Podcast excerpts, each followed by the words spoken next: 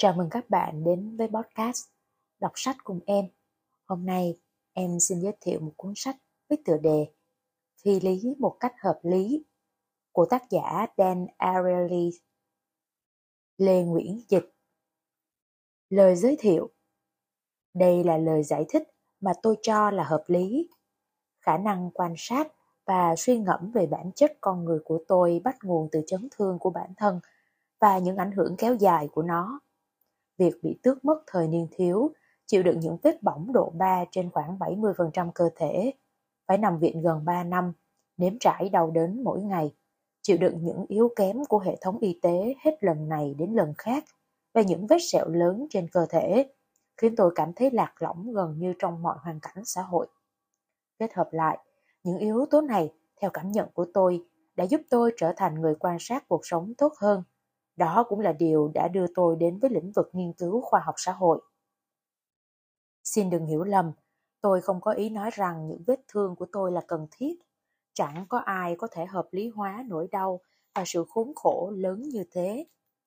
Song, những trải nghiệm phức tạp về vết thương, thời gian nằm viện và cuộc sống với những vết sẹo nặng nề cùng những khuyết tật của cơ thể đã trở thành chiếc kính hiển vi để tôi nhìn vào cuộc sống. Qua lăng kính này, tôi có thể quan sát được nỗi thống khổ của con người. Tôi đã nhìn thấy những người chế ngự được nỗi đau của họ và chiến thắng. Đồng thời, tôi cũng nhìn thấy những người chịu khuất phục trước khó khăn.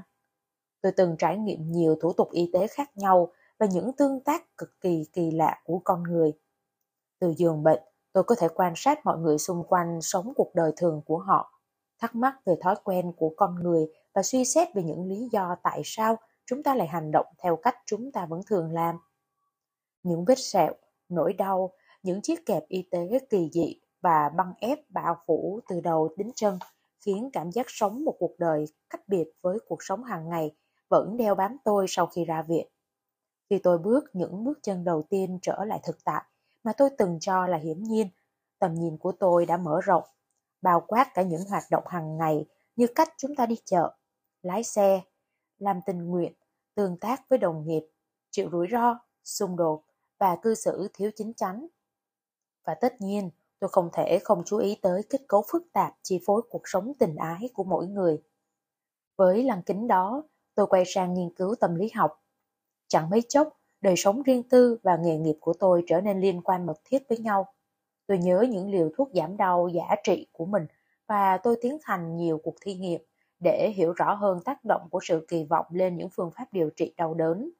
Chú thích: thuốc giả trị, placebo, thuốc mang tính trấn an về tâm lý, chứ không thật sự chữa được bệnh. Tôi nhớ vài tin xấu mà tôi từng nhận được khi nằm viện và cố gắng tìm hiểu cách tốt nhất để thông báo tin xấu cho các bệnh nhân. Có rất nhiều chủ đề khác vượt ranh giới cá nhân, nghề nghiệp, và càng ngày tôi càng học hỏi được nhiều hơn từ những quyết định của chính mình và cách cư xử của những người xung quanh. Đó là thời điểm cách đây hơn hai mươi lăm năm và kể từ đó tôi đã dành phần lớn thời gian của mình để cố gắng hiểu rõ hơn về bản chất con người. Chủ yếu tập trung vào những khía cạnh mà chúng ta thường mắc sai lầm cũng như những điều có thể làm để cải thiện quyết định, hành động của và kết quả của chúng ta. Sau khi viết bài luận mang tính học thuật về những chủ đề này trong nhiều năm, tôi bắt đầu viết về nghiên cứu của tôi cũng như hàm ý của nó theo phong cách đàm thoại nhiều hơn và ít hàn lâm hơn. Có lẽ vì tôi đã kể rằng lý do để tôi bắt đầu những nghiên cứu của mình là những trải nghiệm của bản thân, nên nhiều người đã bắt đầu chia sẻ với tôi cuộc đấu tranh của riêng họ. Đôi khi họ tò mò muốn biết quan điểm của khoa học xã hội về một trải nghiệm cụ thể, nhưng đa phần là các câu hỏi về những thử thách và quyết định của mỗi người. Trong thời gian tôi phản hồi nhiều nhất có thể những yêu cầu được gửi đến, tôi nhận thấy một số câu hỏi được nhiều người cùng quan tâm. Năm hai không một hai, với sự cho phép của những người hỏi, tôi bắt đầu trả lời công khai một số câu hỏi mang tính khái quát trong chuyên mục Ask Ariely, tạm dịch Hãy hỏi Ariely, trên tờ báo Wall Street Journal. Quyển sách mà bạn đang cầm trên tay là tuyển tập những câu trả lời đã được biên tập và mở rộng từ chuyên mục này cùng một số câu hỏi và câu trả lời chưa từng được đăng báo. Quan trọng nhất, quyển sách này còn bao gồm một số bức biếm họa tuyệt vời của họa sĩ tài năng William Hufferley mà theo tôi là để làm sâu sắc hơn, hoàn thiện hơn và bao quát hơn các câu trả lời của tôi. Giờ, bạn đã có quyển sách này. Ngoài khả năng lý giải của tôi, còn điều gì khiến những lời khuyên của tôi có giá trị hơn, chính xác hơn hay hữu ích hơn nữa không? Tôi sẽ để bạn là người nhận xét. Thân, Dan Ariely. Các câu hỏi được đăng trên Wall Street Journal. Khi trách nhiệm ngày một tăng. Dan thân mến, hàng năm mỗi khi Giáng sinh đến, tôi lại cảm thấy có trách nhiệm phải gửi những tấm thiệp Giáng sinh tới tất cả mọi người tôi quen biết, và vì vậy, số lượng bưu thiếp mà tôi gửi đi ngày càng nhiều. Giờ thì tôi không thể kiểm soát được nữa, liệu tôi có thể chỉ gửi bưu thiếp tới những người bạn thật sự thân thiết thôi không? Holy. Vài năm trước, tôi đã được giáo hội nhân bản tâm linh truyền chức mục sư. Chú thích, nguyên văn, Church of Spiritual Humanism. Nhân bản tâm linh là hệ ý thức trong đó con người kết hợp niềm tin tôn giáo với nền tảng khoa học và khả năng lý luận của con người. Do đó tôi nghĩ rằng vị thế hiện tại của tôi đủ để khẳng định rằng việc chỉ gửi bưu thiếp tới những người bạn tốt của bạn là hoàn toàn bình thường. Là một nhà khoa học xã hội, tôi không nghĩ rằng những người bị gạch khỏi danh sách nhận thiệp của bạn sẽ thấy khó chịu, và nhiều người trong số họ thậm chí còn không để ý đến điều đó. Việc làm này cũng khiến họ bớt cảm thấy có trách nhiệm phải gửi lại bạn một tấm thiệp vào năm tới. Vì thế, khi làm điều này, bạn cũng đang giúp họ giải quyết vấn đề tương tự. Nếu bạn thật sự muốn bỏ hẳn việc điên cuồng mua thiệp vào mỗi Giáng sinh, bạn có thể thử theo đạo Do Thái nhé. Bạn bè, kỳ vọng hạnh phúc. Nghệ thuật và niềm vui khi nói không. Và khi họ đã hoàn thành mọi việc trong danh sách việc phải làm, họ sống hạnh phúc bên nhau trọn đời. Dan thân mến, tôi mới được thăng chức, và giờ tôi nhận được đủ kiểu yêu cầu làm những việc mà tôi cảm thấy không mấy hứng thú. Tôi thừa nhận tầm quan trọng của việc giúp đỡ đồng nghiệp cũng như tổ chức. Song, những việc đó chiếm quá nhiều thời gian, khiến tôi không thể làm việc của mình được nữa. Làm sao tôi có thể sắp xếp những ưu tiên của mình được tốt hơn đây? Francesca. Ồ, phải rồi, mặt trái của thành công. Thường thì thăng chức nghe có vẻ là một điều tốt đẹp, nhưng chỉ khi được lên chức, chúng ta mới nhận ra rằng đi cùng nó là nhiều yêu cầu và phiền phức hơn trước. Kỳ lạ là dường như chúng ta không nhớ bài học từ những lần lên chức trước đó, nên mỗi lần như thế chúng ta lại kinh ngạc khi phát hiện ra cái giá phải trả thêm. Hãy quay trở lại với câu hỏi của bạn. Tôi đoán rằng cuộc sống mới của bạn đang diễn ra như thế này. Hằng ngày, các đồng nghiệp tử tế mà bạn muốn giúp đỡ sẽ nhờ bạn làm điều gì đó để giúp họ. Thêm vào đó, yêu cầu này thường là vào một thời điểm nào đó rất xa trong tương lai, khoảng một tháng tới chẳng hạn. Bạn xem lịch và thấy mình khá rảnh rỗi, thế là bạn nhủ thầm, một tháng tới mình hầu như rảnh rỗi, làm sao mình có thể trả lời không được chứ? Nhưng bạn đã nhầm, trong tương lai bạn sẽ không hẳn rảnh rỗi suốt, chỉ là chi tiết công việc chưa được ghi vào lịch mà thôi. Đến ngày hẹn, bạn sẽ có cả tỷ việc và phải làm tối mày tối mặt. Đấy là chưa kể những đòi hỏi bổ sung của yêu cầu kia nữa. Lúc đó bạn sẽ ước rằng giá như mình đã không nói được. Đây là vấn đề rất phổ biến và tôi muốn đưa ra ba công cụ đơn giản có thể giúp bạn tập trung hơn vào những ưu tiên của mình. Trước hết, mỗi khi có ai nhờ vả, hãy tự hỏi xem bạn sẽ làm gì nếu thời gian là trong tuần tới. Theo cách đó, bạn sẽ phải kiểm tra lịch và xác định xem liệu bạn có thể hủy bỏ một vài công việc khác để dành thời gian cho yêu cầu mới này không. Nếu bạn có thể hủy bỏ vài việc thì hãy chấp nhận yêu cầu. Nhưng nếu bạn không thể ưu tiên yêu cầu đó hơn những công việc khác thì cứ trả lời không. Công cụ thứ hai, khi bạn nhận được yêu cầu, hãy tưởng tượng rằng bạn đang kiểm tra lịch để xem liệu bạn có thể thực hiện được hay không, và bạn thấy rằng mình đã kín lịch đến mức không thể thay đổi bất kỳ điều gì. Có thể bạn phải ra khỏi thành phố chẳng hạn. Khi đó, hãy thử đánh giá phản ứng của bản thân đối với tin này. Nếu bạn cảm thấy buồn, bạn nên nhận lời. Trái lại, nếu bạn cảm thấy nhẹ nhõm với việc bạn không thể làm, hãy từ chối ngay. Cuối cùng, hãy thực hành cảm giác niềm vui từ bỏ, tức niềm vui khi một việc nào đó bị hủy bỏ. Để sử dụng công cụ này, hãy tưởng tượng rằng bạn chấp nhận yêu cầu, nhưng sau đó yêu cầu này bị hủy. Nếu bạn cảm thấy mừng rỡ, bạn đang trải nghiệm niềm vui từ bỏ, và như thế bạn đã có câu trả lời cho mình rồi. Nơi làm việc quyết định tư duy dài hạn.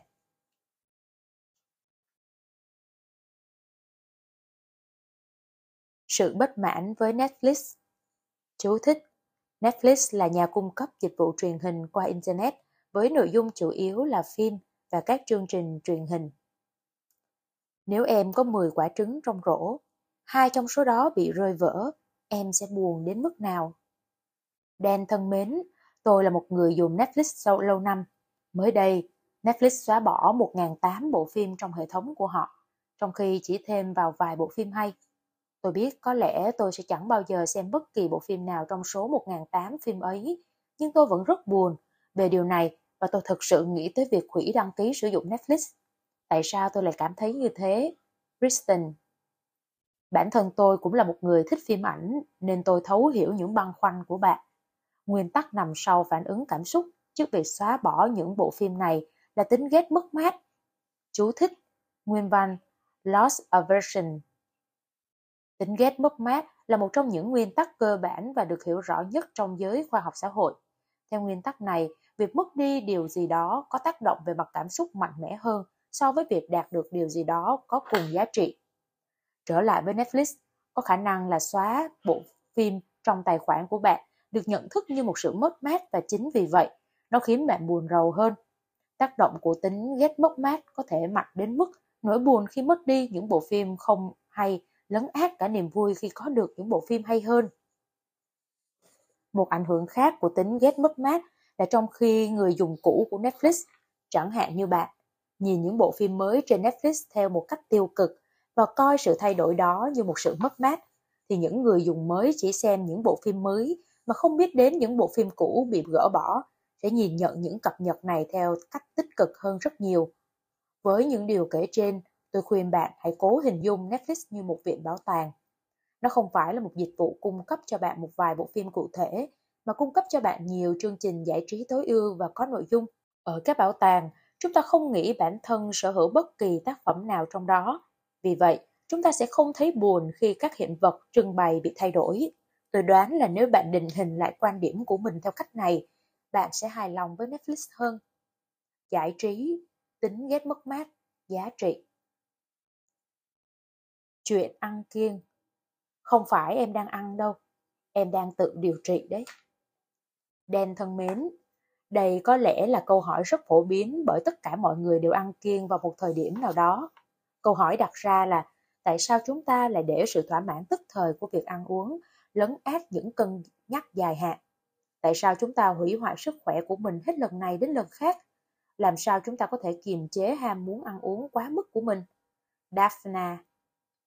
Như bạn đã chỉ ra thì về cơ bản, việc ăn kiêng đi ngược lại bản chất vốn có của chúng ta. Chúng ta thường có những mẫu hình lý tưởng cho bản thân trong tương lai, nhưng những việc chúng ta làm, những việc chúng ta sẽ không làm, những quyết định chúng ta sẽ đưa ra và những quyết định chúng ta sẽ không đưa ra. Nhưng trong thực tế, các quyết định hàng ngày, những cân nhắc ngắn hạn thường sẽ thắng thế và những hy vọng cũng như những mong muốn dài hạn của chúng ta sẽ bị đẩy xuống dưới, thậm chí còn bị xếp xó nữa cơ. Khi không thấy đói và ai đó hỏi chúng ta sẽ ăn bao nhiêu món tráng miệng trong tháng tới, chúng ta sẽ nghĩ là mình chỉ ăn tối đa một hoặc hai món thôi.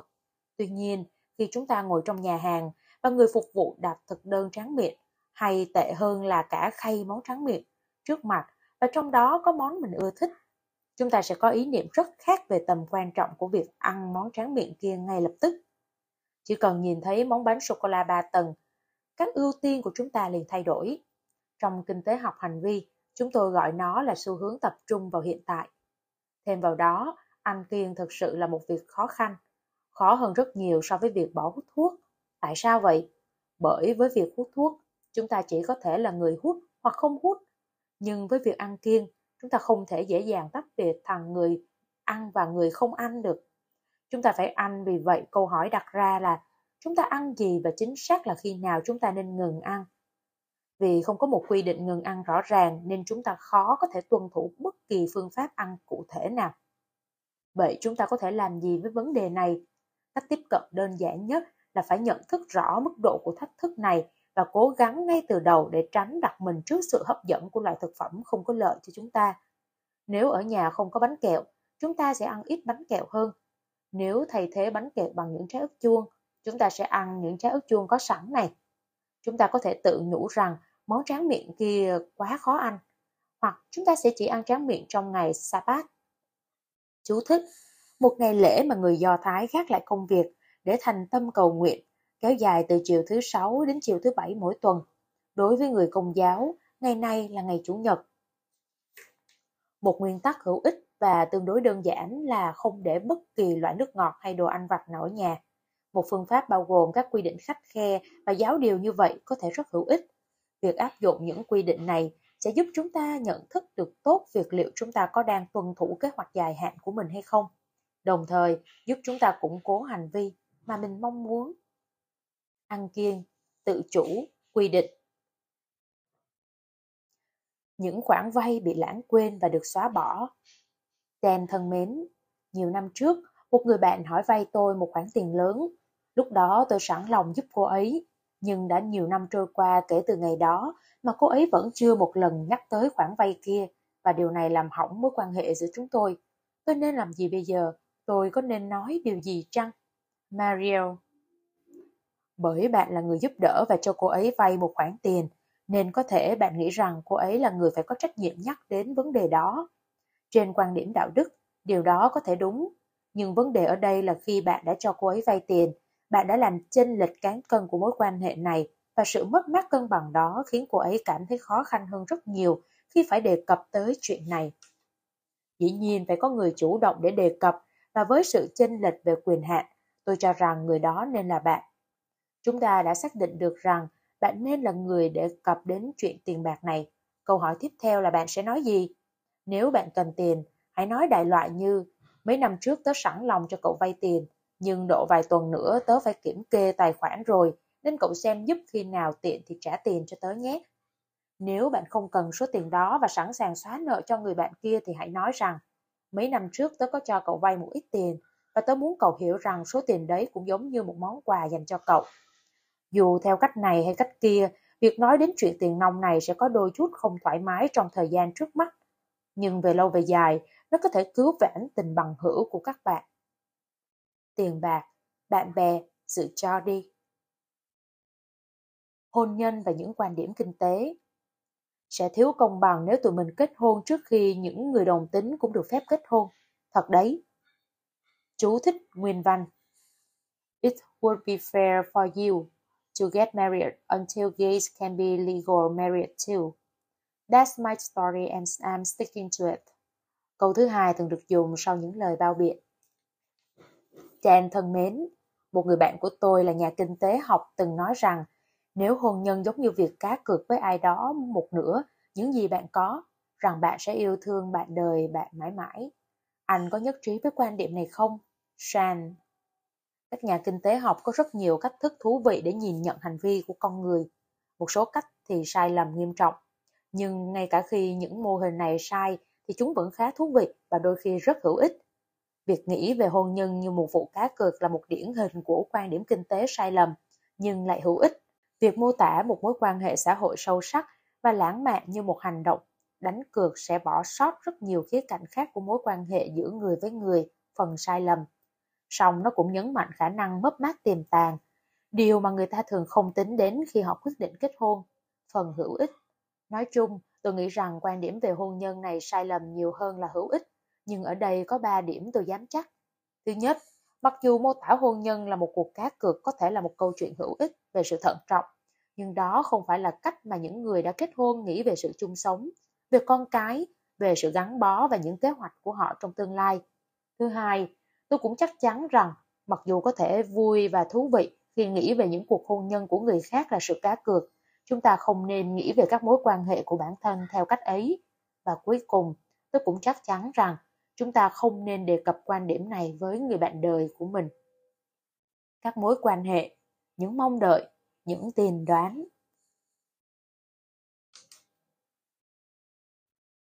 Mạng xã hội và quy tắc xã hội. Lười biếng á, anh đang kết bạn trên mạng xã hội mệt nghỉ luôn này.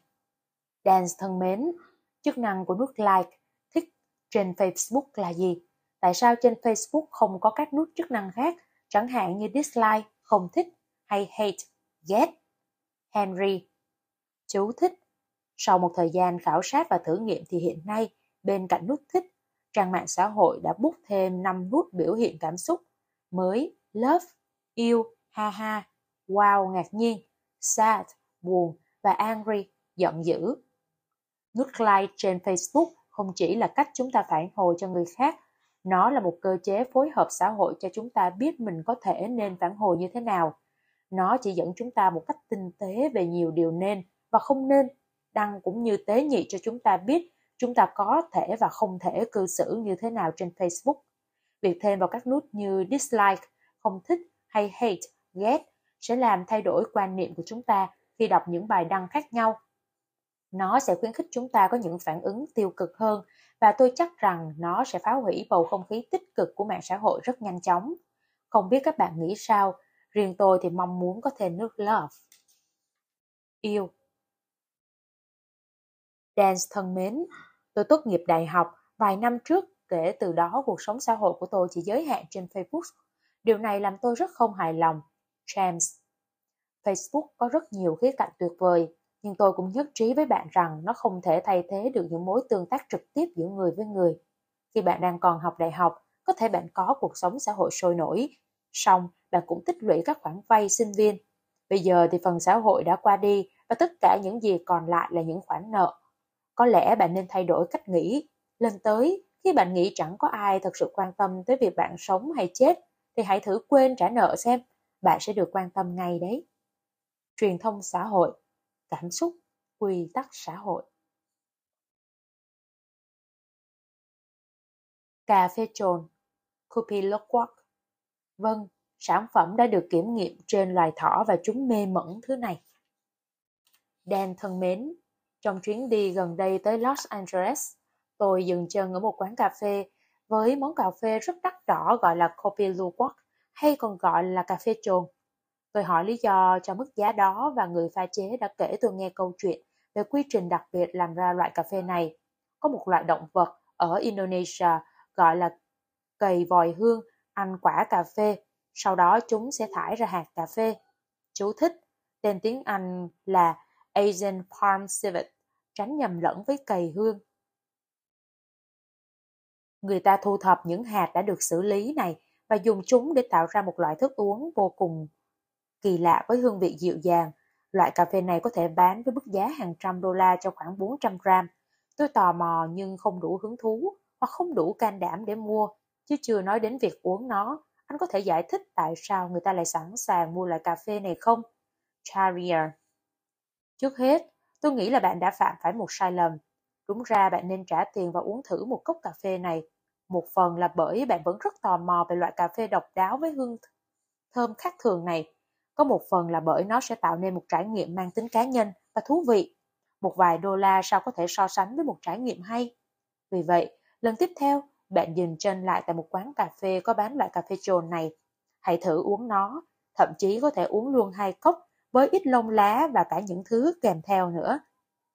Về chất lượng của cà phê trồn thì những thông tin quảng cáo mà tôi tìm thấy nói rằng những con cầy vòi hương biết cách chọn những hạt cà phê thơm ngon nhất và hệ tiêu hóa của chúng làm lên men những hạt cà phê này, giúp giảm tính axit và cho ra hương vị cà phê ngon hơn. Tôi không biết chính xác quy trình này diễn ra như thế nào nhưng nghe rất thú vị. Câu hỏi quan trọng ở đây là tại sao người ta sẵn sàng trả nhiều tiền cho loại cà phê trồn này. Một lý do là họ đang trả tiền cho sự khác biệt và một câu chuyện thú vị.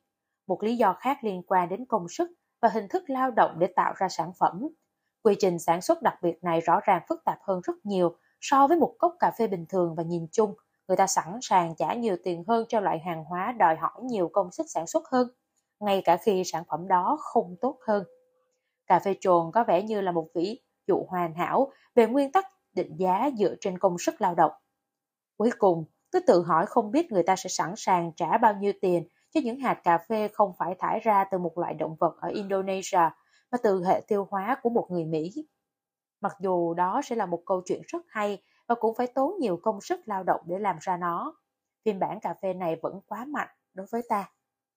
Thực phẩm và đồ uống, giá trị, những trải nghiệm.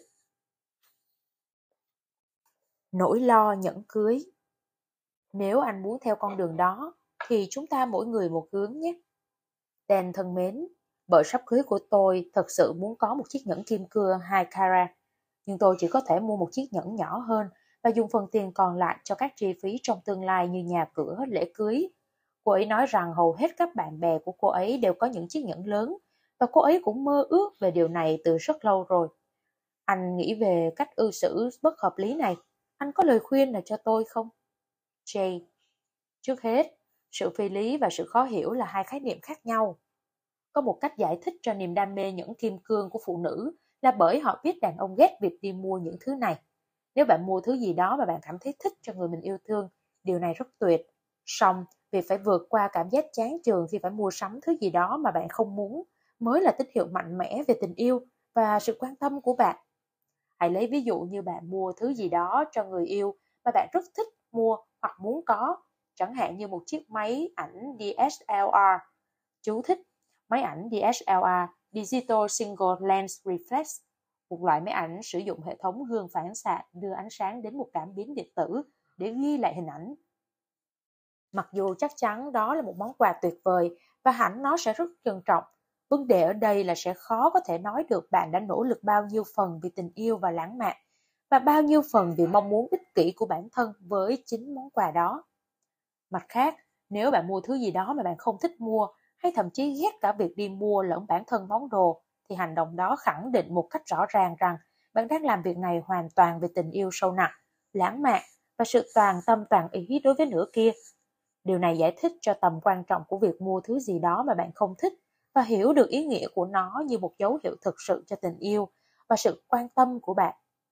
Vì thế, trong năm nay, khi bạn đi mua nữ trang hay những bó hoa dành cho người bạn đời của mình, hãy nhắc cho cô ấy nhớ về việc là một cực hình đối với bạn. Và nếu bạn muốn chuẩn bị cho năm sau, bạn nên bắt đầu loan truyền việc bạn ghét những chiếc máy ảnh D S L R nhiều đến mức nào và việc đi mua những sản phẩm vớ vẩn này thật mệt mỏi và mất thời gian. Các mối quan hệ, sự cho đi, phát tín hiệu, mách lẻo và những vi phạm xã hội. Dan thân mến, tôi là người tiết lộ một vụ bê bối lớn của một tập đoàn.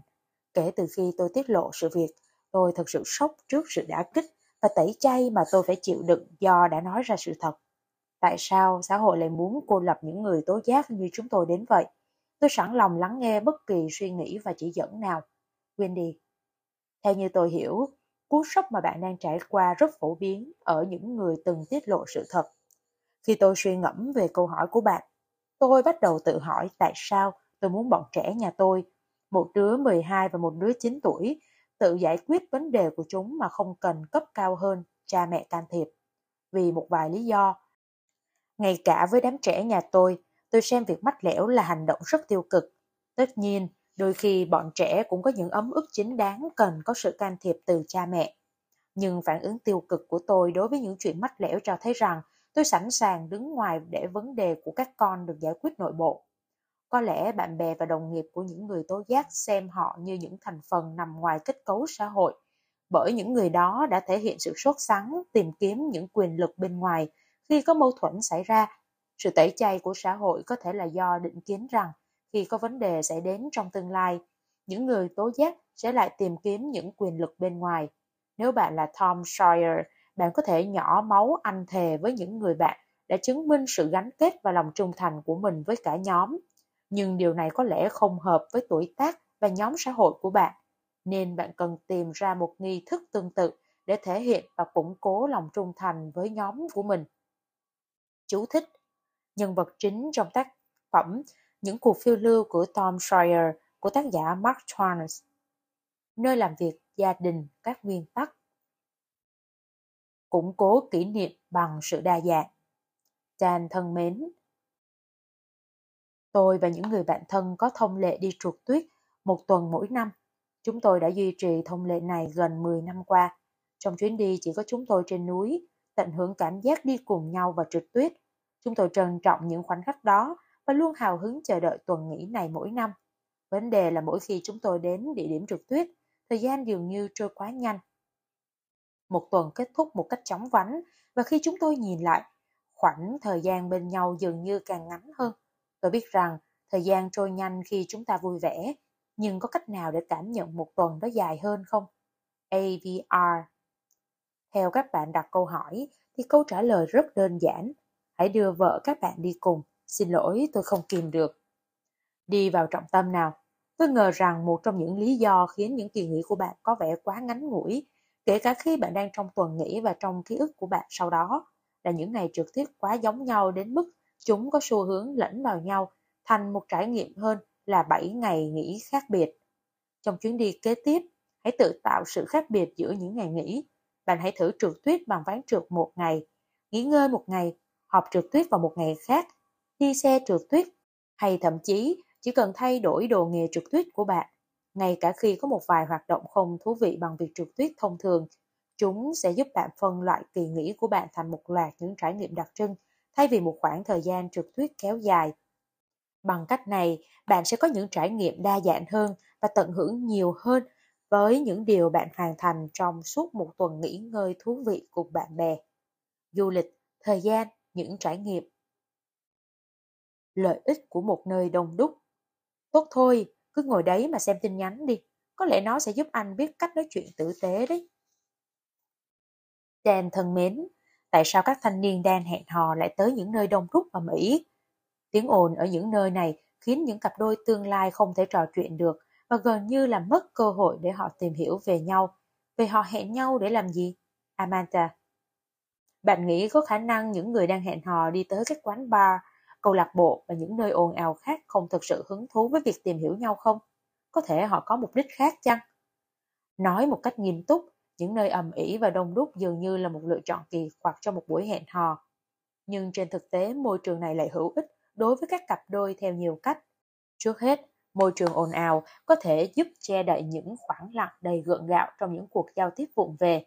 Thứ hai, nếu cặp đôi tương lai không còn chủ đề để nói chuyện, họ cũng không cảm thấy có những khoảng lặng đó là do họ không thể tiếp tục cuộc trò chuyện, mà bù lại, họ còn có thể than phiền với nhau khi cứ phải nói át tiếng nhạc hoặc thể hiện sự yêu thích của mình đối với bài nhạc đang được chơi.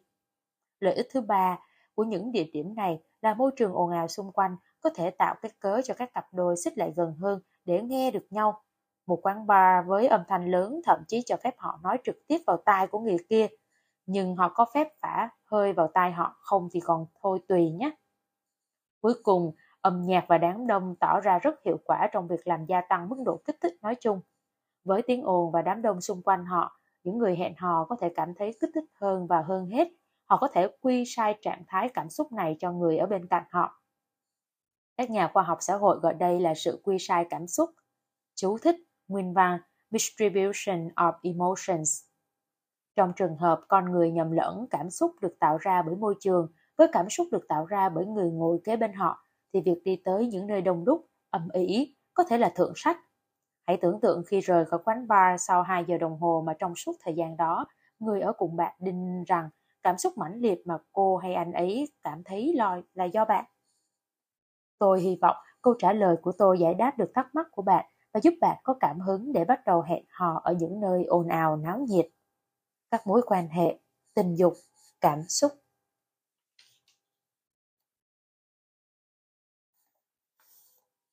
Tuyển dụng một tư vấn viên giỏi và miễn phí. Dan thân mến, cách hay nhất để trở nên lý trí hơn khi đưa ra quyết định là gì? Joey, tôi không chắc đâu sẽ là cách hay nhất, nhưng có một cách mà tôi thường áp dụng có thể sẽ hữu ích với bạn. Khi đối diện với các quyết định, chúng ta thường nhìn nhận thế giới từ quan điểm vị kỷ.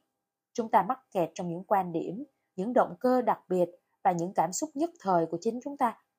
Một cách để thoát khỏi quan điểm này rồi xem xét tình huống một cách bình tĩnh, hợp lý và khách quan hơn, đó là nhìn nhận xem chúng ta sẽ đưa ra lời khuyên thế nào cho một người bạn thân nếu họ cũng ở trong cùng tình huống đó.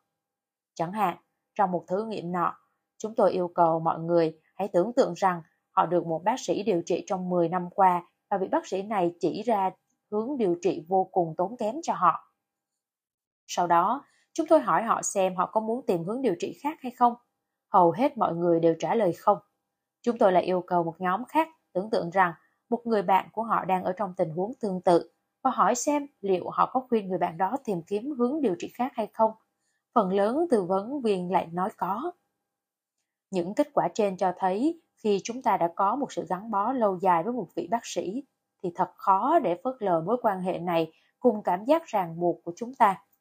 Nhưng khi chúng ta nghĩ tới việc đưa ra lời khuyên cho người khác, chúng ta có thể thoát khỏi cảm xúc của mình trong chừng mực nào đó, quan sát bức tranh tổng thể và đưa ra hành động hợp lý hơn, chẳng hạn như tìm kiếm cách điều trị khác. Việc thay đổi cách nhìn này có thể không phải là cách hay nhất để trở nên lý trí hơn trong quá trình đưa ra quyết định, và chắc chắn nó không phải là cách duy nhất.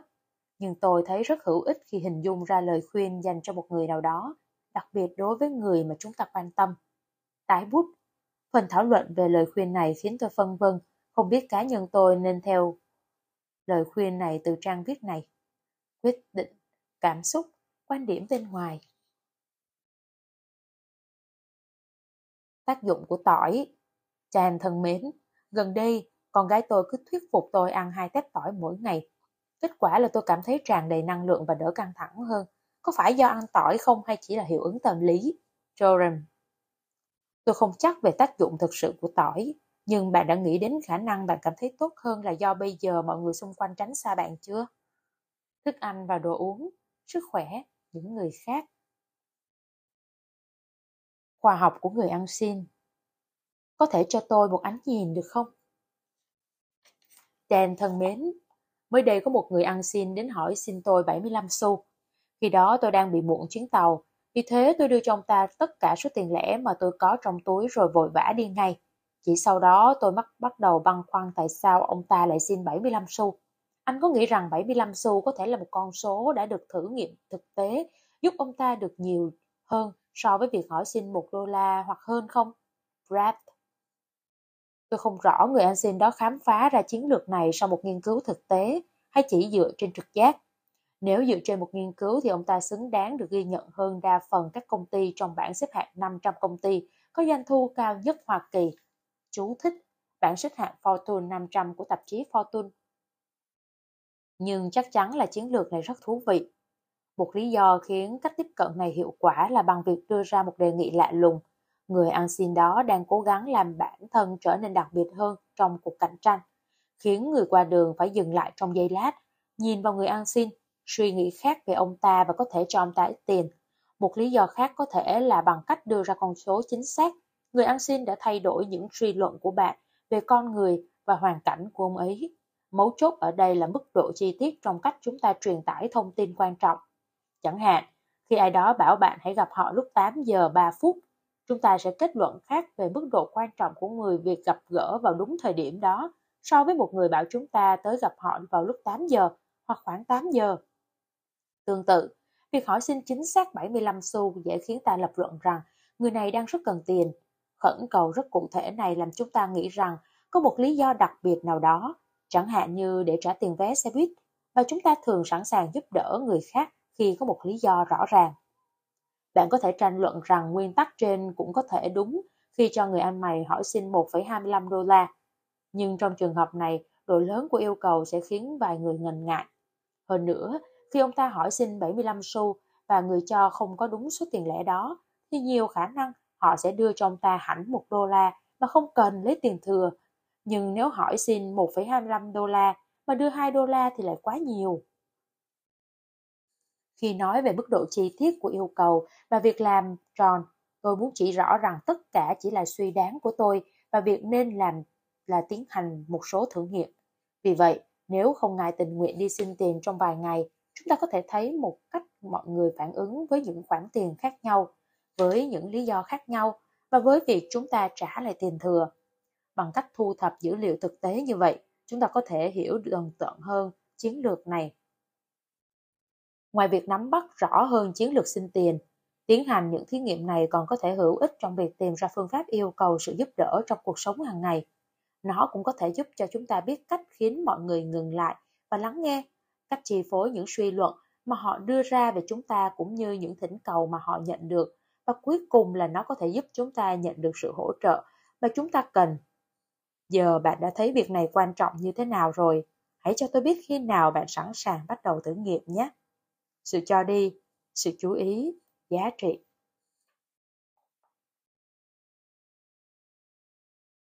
Ông bà và những điều cần làm. Nói chuyện sau nhé. Tớ đang bận cùng cha tạo ký ức tuổi thơ hạnh phúc rồi. Dan thân mến, Con gái tôi đã kết hôn được năm năm với một gã dị hợm giàu có nhưng rất vũ phu và gia trưởng. Chúng tôi chẳng thương xót gì cho nó. Nó cũng tự nhận mình là một đứa đào mỏ vì chồng nó cực kỳ nhiều tiền. Nhưng chúng tôi không giấu được sự thất vọng về cuộc hôn nhân này và vợ chồng nó biết điều đó nên không cho chúng tôi tới nhà. Chúng tôi không quan tâm tới điều đó lắm nhưng chúng tôi muốn gặp đứa cháu trai. Chúng tôi thậm chí đã nghĩ tới biện pháp pháp lý. Nhưng ở bang này, ông bà không có đặc quyền thăm viếng. Anh có thể cho lời khuyên được không? Greg. Tôi rất tiếc về tình thế khó khăn của bạn và mặc dù thật khó để đưa ra lời khuyên cho vấn đề phức tạp này, tôi vẫn có một vài gợi ý. Trước hết, bạn hãy thử gọi điện cho con gái và con rể rồi nói rằng bạn vô cùng hối tiếc về những hành động và thái độ tiêu cực trước đây. Tôi không nghĩ là bạn cảm thấy hối hận nhưng không hề gì. Cứ nói rằng bạn rất ân hận và lặp lại điều đó rất nhiều lần. Trong nhiều cuộc thử nghiệm, chúng tôi nhận thấy rằng việc nói ra lời xin lỗi có hiệu quả khá tốt, ngay cả khi người ta không có chủ ý xin lỗi. Thú vị nhất là một lời xin lỗi vẫn có hiệu quả ngay cả khi người mà bạn muốn xin tha thiết biết rằng bạn không có ý muốn xin lỗi. Mấu chốt ở đây là khi ai đó nói rằng anh, cô ấy đã sai và muốn được tha thứ thì thật khó mà tiếp tục giận dữ với họ. Bạn có thấy thật khó mà nén được sĩ diện.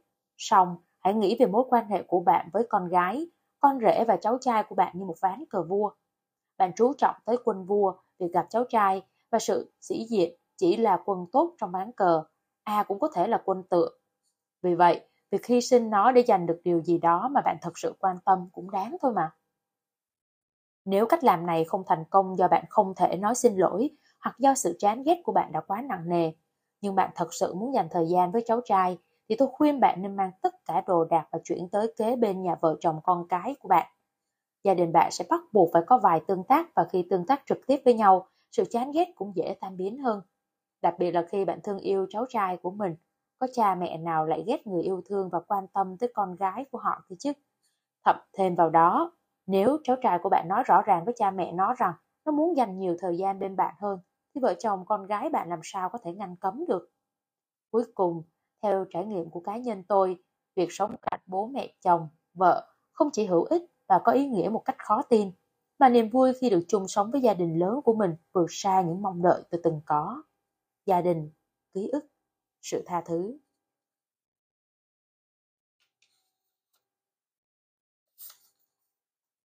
Kênh não trong phòng tắm công cộng. Chan thân mến, bất kỳ khi nào tôi nhớ tới tắm công cộng, tôi đều phải cố gắng suy ngẫm xem nếu sử dụng phòng tắm nào. Anh có lời khuyên nào cho tôi không? Katie, tôi đoán là bạn muốn hỏi phòng tắm nào có vẻ ít được sử dụng nhất. Song điều bạn thật sự thắc mắc là mức độ tinh vi của những người cũng dùng phòng tắm công cộng như bạn và làm thế nào để khôn hơn họ. Nếu chúng ta giả định rằng những người khác chẳng ai quan tâm tới điều này và chọn phòng tắm một cách ngẫu nhiên, thì đây quả là tin xấu cho bạn. Bởi điều này có nghĩa là tất cả các phòng tắm đều có khả năng được sử dụng như nhau và không có cách nào giúp bạn thoát được ý đồ của người khác. Mặt khác, nếu người khác đi tắm lựa chọn phòng tắm một cách có chủ ý, thì bạn có thể đoán được suy nghĩ của họ và vạch kế hoạch đi trước họ một bước. Do đó, chúng ta cần chỉ ra được những người dùng phòng tắm công cộng nhìn chung thường nghĩ gì.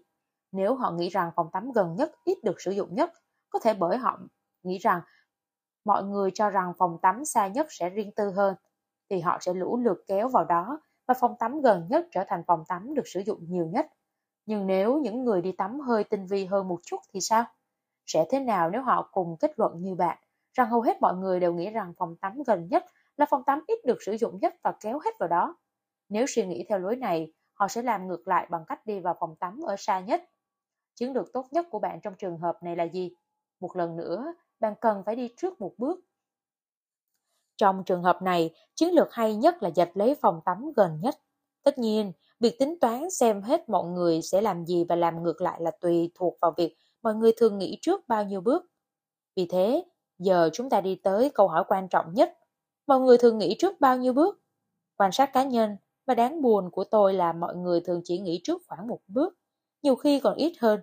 Điều này có nghĩa bạn nên bắt đầu với giả định là hầu hết mọi người nghĩ rằng phòng xa nhất là phòng được sử dụng nhiều nhất, nên họ sẽ chọn phòng gần nhất. Điều này có nghĩa là bạn cần phải làm ngược lại với họ và lựa chọn phòng xa nhất. Tôi hy vọng rằng phân tích của tôi giúp bạn đánh giá được tính phức tạp của việc đưa ra quyết định trong một môi trường cạnh tranh và có thể cho bạn điều gì đó thú vị hơn để suy nghĩ trong lần tiếp theo đến nhà tắm công cộng. Quyết định, những người khác, lời dự đoán. Cơ chế hòa hợp xã hội mang tên tán gẫu. Dan thân mến, tôi không thể hiểu nổi tại sao các tờ báo và tạp chí lá cải lại được ưa thích đến thế. Chúng có gì hấp dẫn chứ? Dave. Bản thân tôi cũng không hiểu thấu đáo, nhưng tôi ngờ rằng sự hấp dẫn của chúng có liên quan đến sự hòa hợp xã hội. Khi đến các buổi gặp mặt, chúng tôi thường tìm kiếm những chủ đề thảo luận mà tất cả mọi người đều có thể tham gia, và các chủ đề này thường là những câu chuyện về thời tiết, thể thao, chuyện tầm phào. Tất nhiên, điều này cũng có nghĩa là những cuộc thảo luận thường hướng về một số chủ đề chung nhất để tất cả mọi người đều có thể trao đổi. Mặc dù chủ đề thể thao và chuyện phím không đòi hỏi nhiều kiến thức để có thể tham gia thảo luận, song vẫn có chút hiểu biết. Chúng ta biết một lúc nào đó chúng ta phải đặt mình trong các tình huống xã hội mà mọi người thảo luận những chủ đề này, và vì muốn nhanh chóng hòa nhập, chúng ta đọc các tin lá cải hay tin thể thao để có thể tham gia trọn vẹn hơn. Tái bút, trong quyển sách The Hitchhiker's Guide to the Galaxy, tạm dịch cẩm nang cho người quá gian đến giải ngân hà, Douglas Adams có câu bàn về chủ đề này. Không có gì đi nhanh hơn ánh sáng, có thể ngoại trừ tin xấu, thứ đi theo nguyên tắc của riêng nó, truyền thông, những người khác, các quy tắc xã hội. Những suy ngẫm về hôn nhân. Nếu chúng ta chỉ là bạn bè vì lợi, em muốn lợi ích về sức khỏe và răng miệng. Chú thích nguyên văn. Friends with benefits, cụm từ chỉ hai người đến với nhau chỉ vì tình dục, không nảy sinh tình cảm nào khác. Dan thân mến, tôi và bạn trai đã sống chung một thời gian, và mọi người hay hỏi liệu chúng tôi có đi đến hôn nhân không. Chúng tôi rất hợp nhau và yêu nhau rất nhiều, nhưng tôi thấy không cần thiết phải tiến đến hôn nhân. Chỉ cần làm thủ tục kết hợp dân sự và sống hạnh phúc chẳng phải đơn giản hơn hay sao? Ngoài sự tốn kém ra thì còn điều gì đáng bàn về lễ nghi phức tạp này nữa? Janet, tôi không có nghiên cứu nào về chủ đề này, nhưng hãy cho phép tôi chia sẻ một câu chuyện có thể giúp bạn suy nghĩ về câu hỏi của mình. Khi tôi năm mười chín tuổi, tôi được chuyển từ khoa bỏng, nơi tôi nhập viện theo diện cách ly, sang trung tâm phục hồi đa khoa. Ở đây tôi gặp các bệnh nhân với những thương tích từ bị cắt cụt bộ phận, liệt cho đến tổn thương vùng đầu. Trong số họ có một bệnh nhân tên là David. Anh ta phục vụ trong quân ngũ với tư cách chuyên gia về chất nổ và đã bị thương nặng khi đang gỡ mìn. Anh ta mất một bàn tay, một mắt, chịu một số thương tật ở chân và vài vết sẹo. Khi Rachel, cô bạn gái mới, quen được mấy tháng của anh ta, nói lời chia tay, tất cả bệnh nhân trong trung tâm phục hồi, trong đó có cả tôi, đều tỏ ra rất giận dữ với cô ấy. Tại sao cô ta có thể thiếu chung thủy và nông cạn như vậy? Tình yêu của họ không có nghĩa lý gì với cô ta hay sao? Điều thú vị là David có thể hiểu được lý do. Anh ta không phản ứng tiêu cực với quy định của, quyết định của cô ấy như chúng tôi, và cũng là người duy nhất bảo vệ cô ấy. Giờ đây khi nhìn lại sự việc này, tôi không rõ liệu Richard đúng hay sai, nhưng hành vi của cô ấy có thể giúp chúng ta suy ngẫm về câu hỏi của bạn. Hãy nghĩ về hành động của cô ấy, liệu nó có làm bạn tức giận không? Thái độ của bạn với cô ấy sẽ thay đổi như thế nào nếu cô ấy và David đã có thời gian yêu nhau lâu hơn? Nếu họ đã đính hôn thì sao? Hay nếu họ đã đăng ký kết hôn, điều gì xảy ra nếu họ đã làm đám cưới? Bạn sẽ cư xử như thế nào nếu bạn ở trong hoàn cảnh của Rachel trong mỗi cấp bậc kể trên của mối quan hệ? Và bạn mong đợi nửa kia của mình sẽ cư xử như thế nào nếu anh ấy trong hoàn cảnh của Rachel cũng trong một cấp bậc như thế? Tôi đoán rằng mức độ dè bỉu của bạn đối với Rachel đa phần phụ thuộc vào sự sâu nặng của mối quan hệ giữa cô ấy và David. Tôi cũng ngờ rằng những dự đoán của bạn về quyết định gắn bó với một người vừa mới bị thương tật nghiêm trọng hay không, cũng như dự đoán của bạn về việc người yêu của mình sẽ làm gì nếu bạn là người bị thương tật, cũng tùy thuộc vào mức độ sâu nặng của mối quan hệ. Vậy, bài học từ câu chuyện này là gì? Nếu đánh giá của bạn thay đổi khi bạn giả định David và Rachel đã kết hôn, thì việc đó thật sự có ý nghĩa đối với bạn. Điều này cũng có ý nghĩa rằng kết hôn có thể thay đổi cách bạn nhìn nhận mối quan hệ của mình.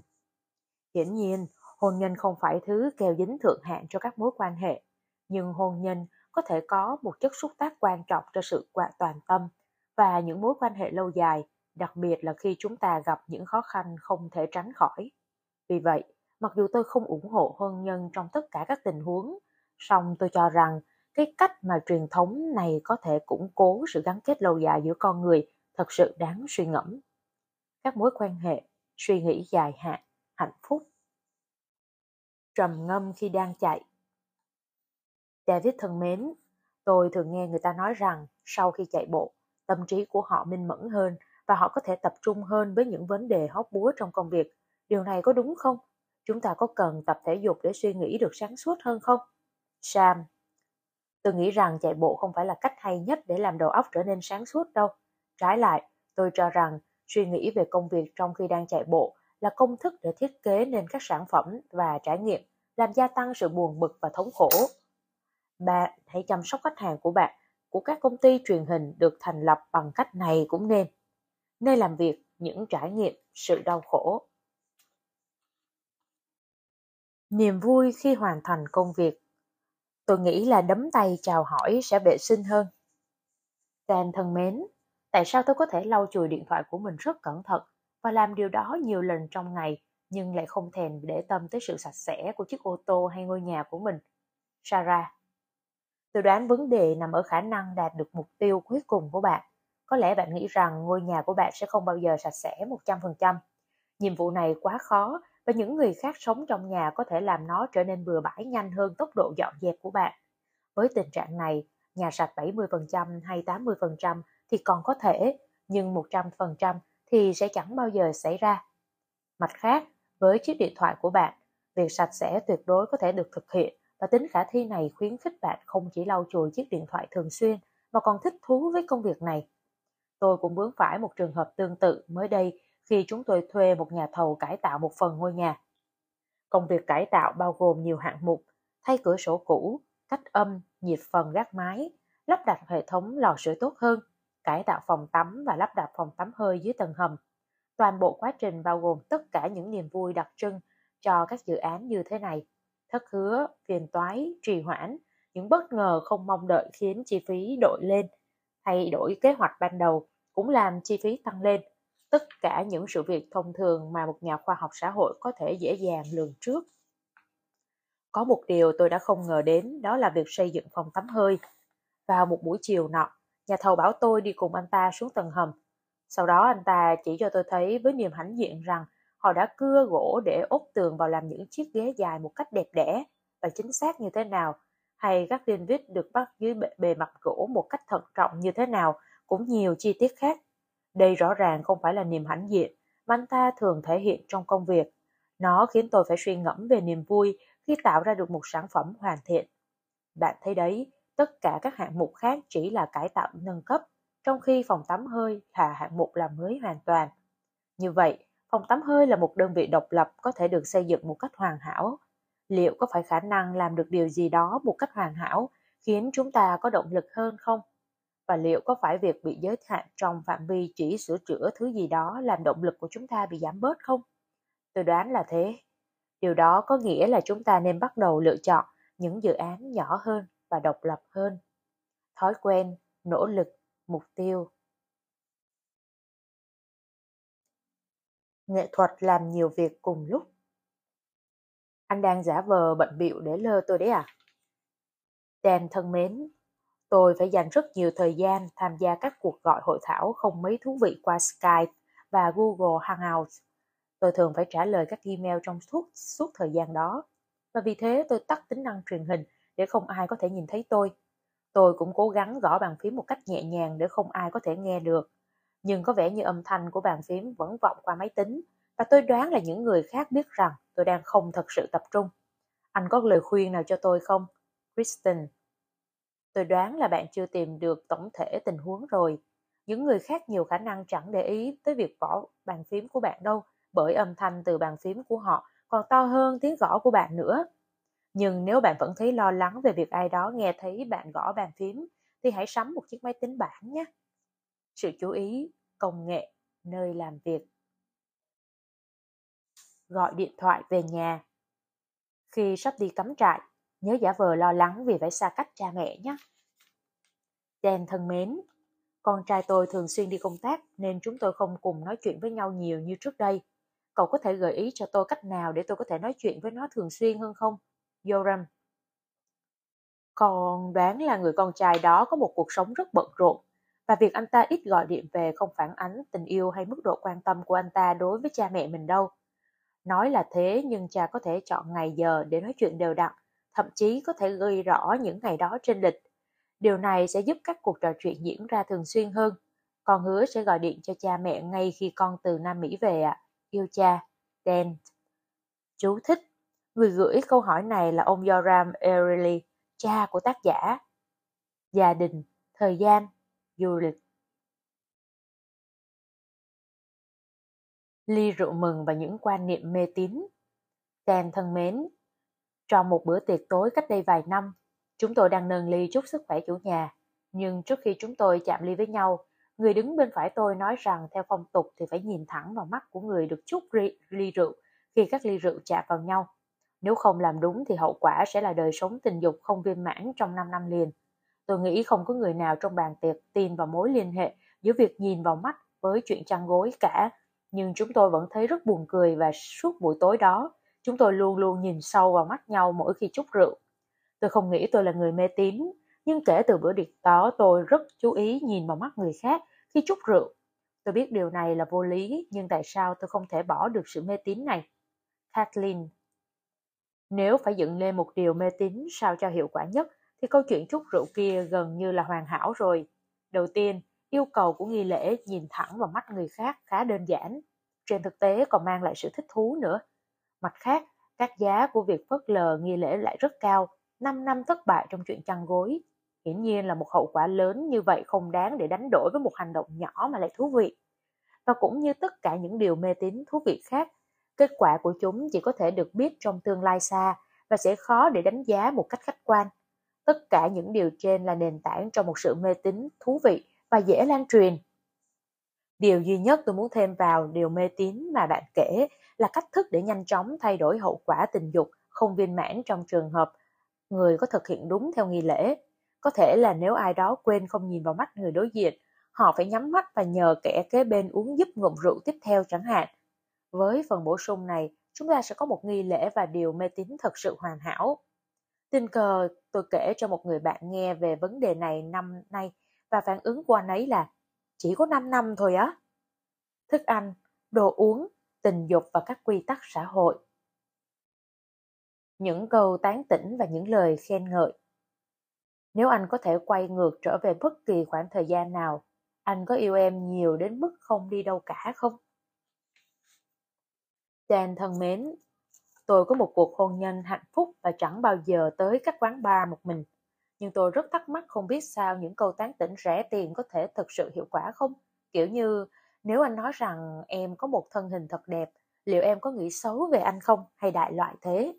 Tôi không thể hình dung được có ai lại đi tin những câu nịnh bợ lộ liễu và sáo rỗng như thế. Nhưng hẳn phải có lý do gì đó khiến chúng phổ biến đến vậy chứ. Anh nghĩ thế nào? Barbara. Tôi không phải chuyên gia về chuyện này, nhưng tôi đoán là những kiểu nói tán tỉnh như vậy có hiệu quả hơn mong đợi đấy. Có một số nghiên cứu khá thú vị cho thấy rằng chúng ta thích nhận những lời khen ngợi, không phải điều gì quá bất ngờ, rằng chúng ta có xu hướng nghĩ tốt về những người khen ngợi chúng ta hơn thú vị hơn rồi đấy. Và chúng ta thích những người này ngay cả khi chúng ta biết những lời khen đó là giả dối. Đây là phát hiện bất ngờ thú vị nhất. Ngoài việc giúp chúng ta hiểu rõ hơn những câu tán tỉnh, các kết luận trên khiến cho ta phải suy nghĩ về những lời khen một cách tổng quát hơn. Dù sao thì những lời khen ngợi cũng không tốn tiền. Chúng khiến người khác thấy vui vẻ hơn, khiến nhận thấy cảm thấy họ đặc biệt và chúng củng cố mối liên kết giữa hai người. Vì thế, sao lại không dành nhiều lời khen cho nhau hơn chứ? Với cách nhìn này, hãy thử đôi lời tán tỉnh và khen ngợi dành cho chồng bạn trong vài tuần tới, rồi cho tôi biết nó có hiệu quả như thế nào với bạn, với chồng bạn và mối quan hệ của hai người nhé. Các mối quan hệ, sự cảm kích, những ước đoán. Ảo giác trong công việc. Khi mới đi làm, tôi từng viết một hệ thống lệnh Excel cho ngân hàng lớn nơi tôi làm việc. Hệ thống lệnh này sẽ lấy một gói dữ liệu và biến nó thành một báo cáo tuyệt vời.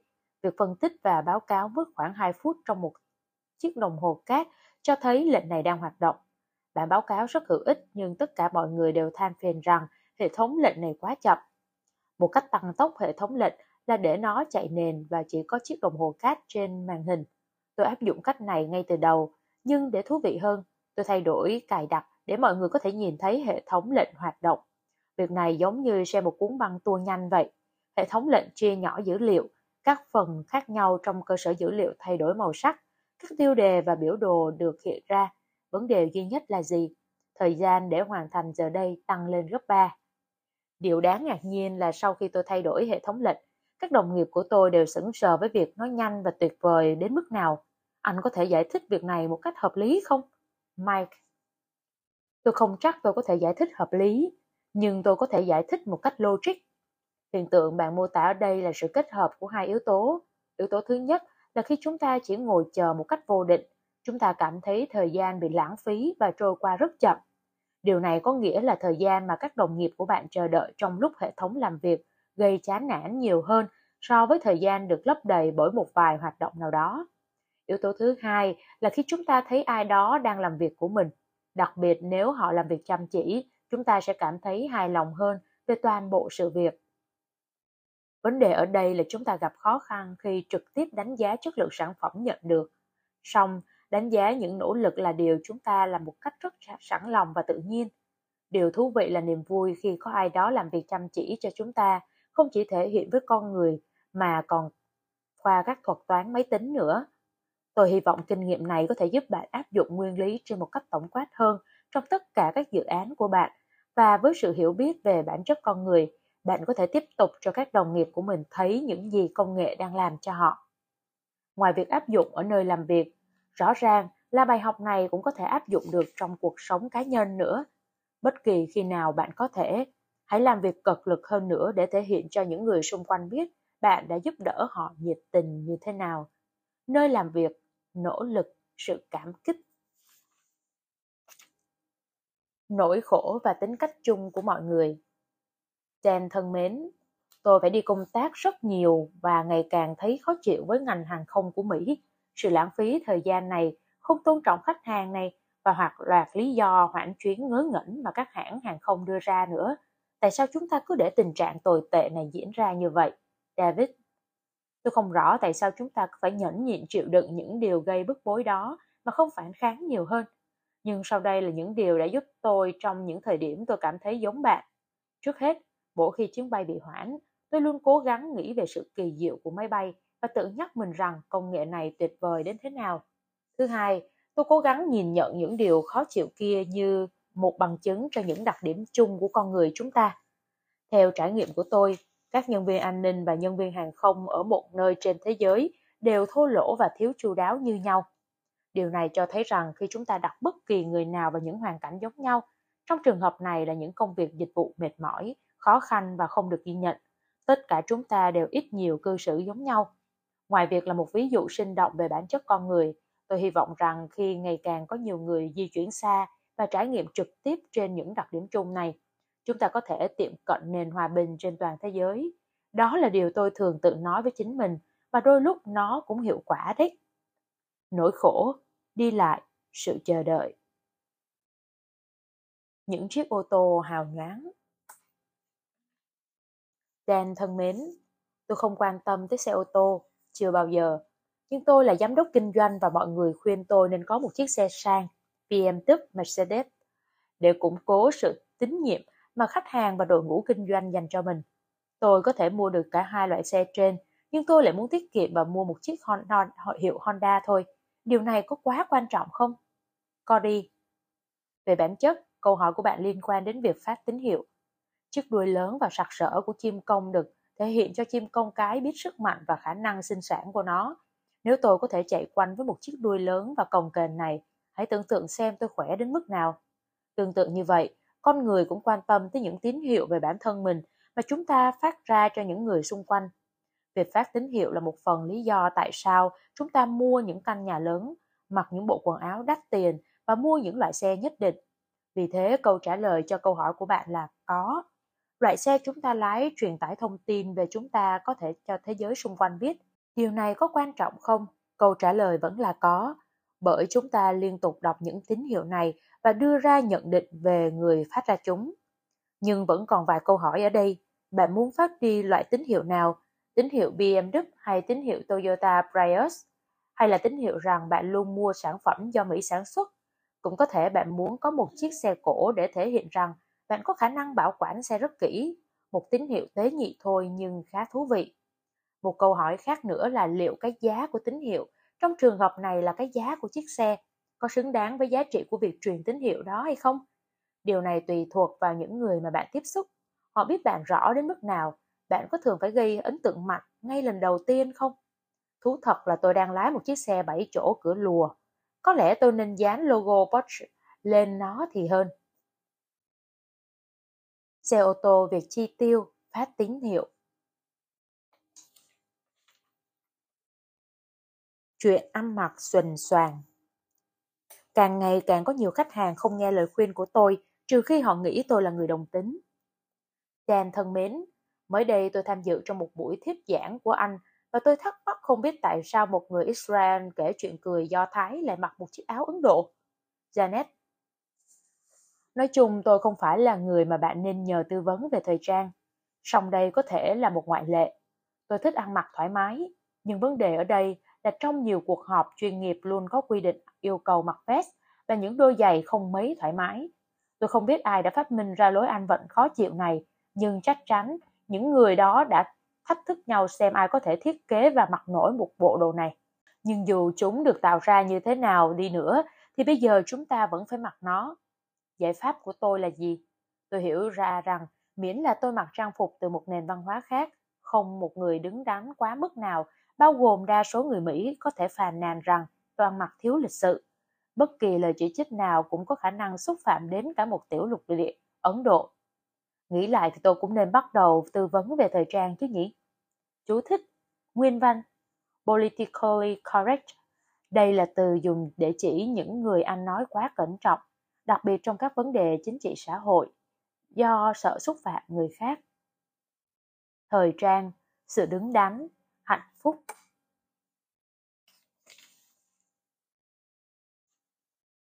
Hãy khám phá những điều mới mẻ.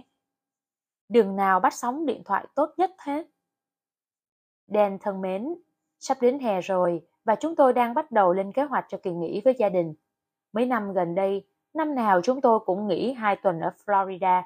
Chúng tôi có nên tiếp tục kế hoạch quen thuộc này không hay nên thử đến nơi nào đó khác? Michael. Nhìn chung về mặt tâm lý, gắn bó với một điều gì đó thân thuộc có sức hút hơn với chúng ta. Điều đó giải thích tại sao chúng ta thường chọn cùng một chuỗi nhà hàng khi đi du lịch và thậm chí chỉ gọi những món ăn hay vị kem quen thuộc ở đó. Dĩ nhiên chúng ta vẫn có khả năng thích một điều gì đó mới hơn những điều đã biết, nhưng chúng ta cũng có khả năng sẽ ghét nó. Và với nguyên tắc tâm lý của tính ghét mất mát, khi chúng ta ghét bị mất điều gì đó hơn là thích đạt được một điều cùng giá trị. Nỗi e ngại về một trải nghiệm không vui luôn hiển hiện trong tâm trí và chúng ta quyết định không mạo hiểm thử, thử một cái gì đó mới cả. Đó là một sai lầm vì ba lý do chính như sau. Thứ nhất, nếu bạn nghĩ về lâu dài, như những kỳ nghỉ mỗi năm trong hai mươi năm tới chẳng hạn, việc khám phá những điều khác, những gì chúng ta yêu thích và những trải nghiệm tốt nhất cho chúng ta là việc cần làm trước khi giới hạn lại những lựa chọn. Thứ hai, sự đa dạng thật sự là một trong những gia vị quan trọng nhất của cuộc sống.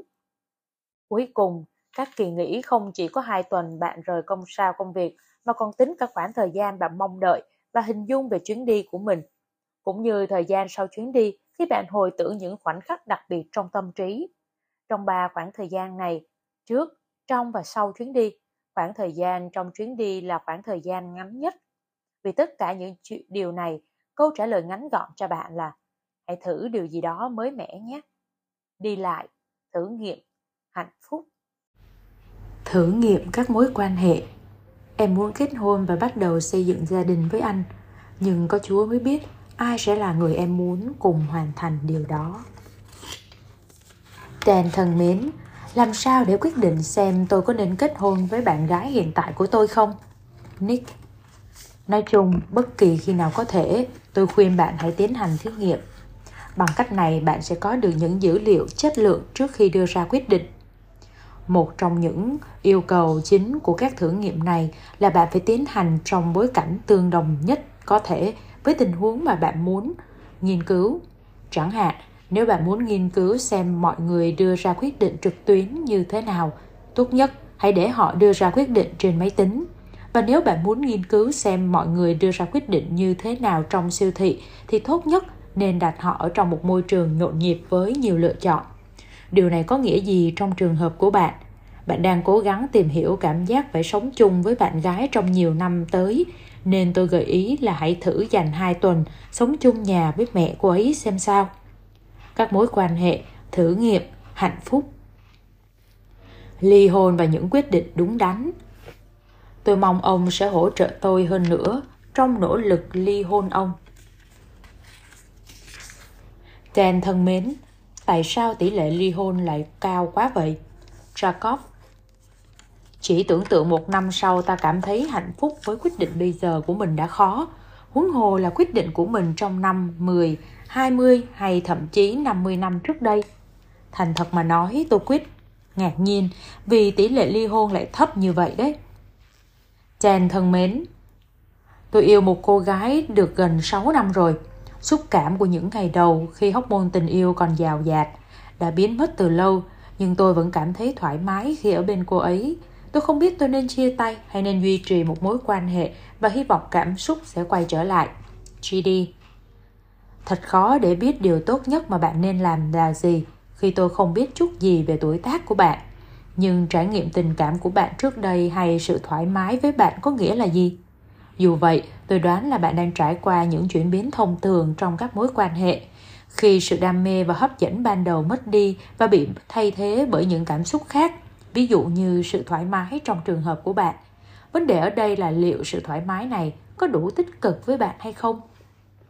Khi nói đến sự thoải mái, chúng ta nên đề cập đến nhà kinh tế học Tibor Scitovsky, người đã lập lên trong cuốn quyển sách The Joyless Economy, tạm dịch nền kinh tế buồn chán, rằng có hai loại trải nghiệm tích cực, thỏa mãn và thoải mái, và chúng ta thường có xu hướng chọn con đường thoải mái, an toàn và dễ đoán trước. Scitovsky cho rằng điều này rất đáng buồn bởi sự phát triển thật sự cũng như sự thỏa mãn thật sự xuất phát từ việc chấp nhận rủi ro, thử nhiều cách tiếp cận cuộc sống và trải nghiệm khác nhau. Vì vậy, có lẽ đây là cơ hội tốt để bạn từ bỏ sự thoải mái và thử tìm kiếm sự thỏa mãn thật sự. Các mối quan hệ, suy nghĩ dài hạn, hạnh phúc. Đầu tư vào nhân viên tài chính. Cậu không thể học được cách tự lập tài chính chỉ bằng cách xem chương trình quảng cáo chuyên đề trên ti vi đâu.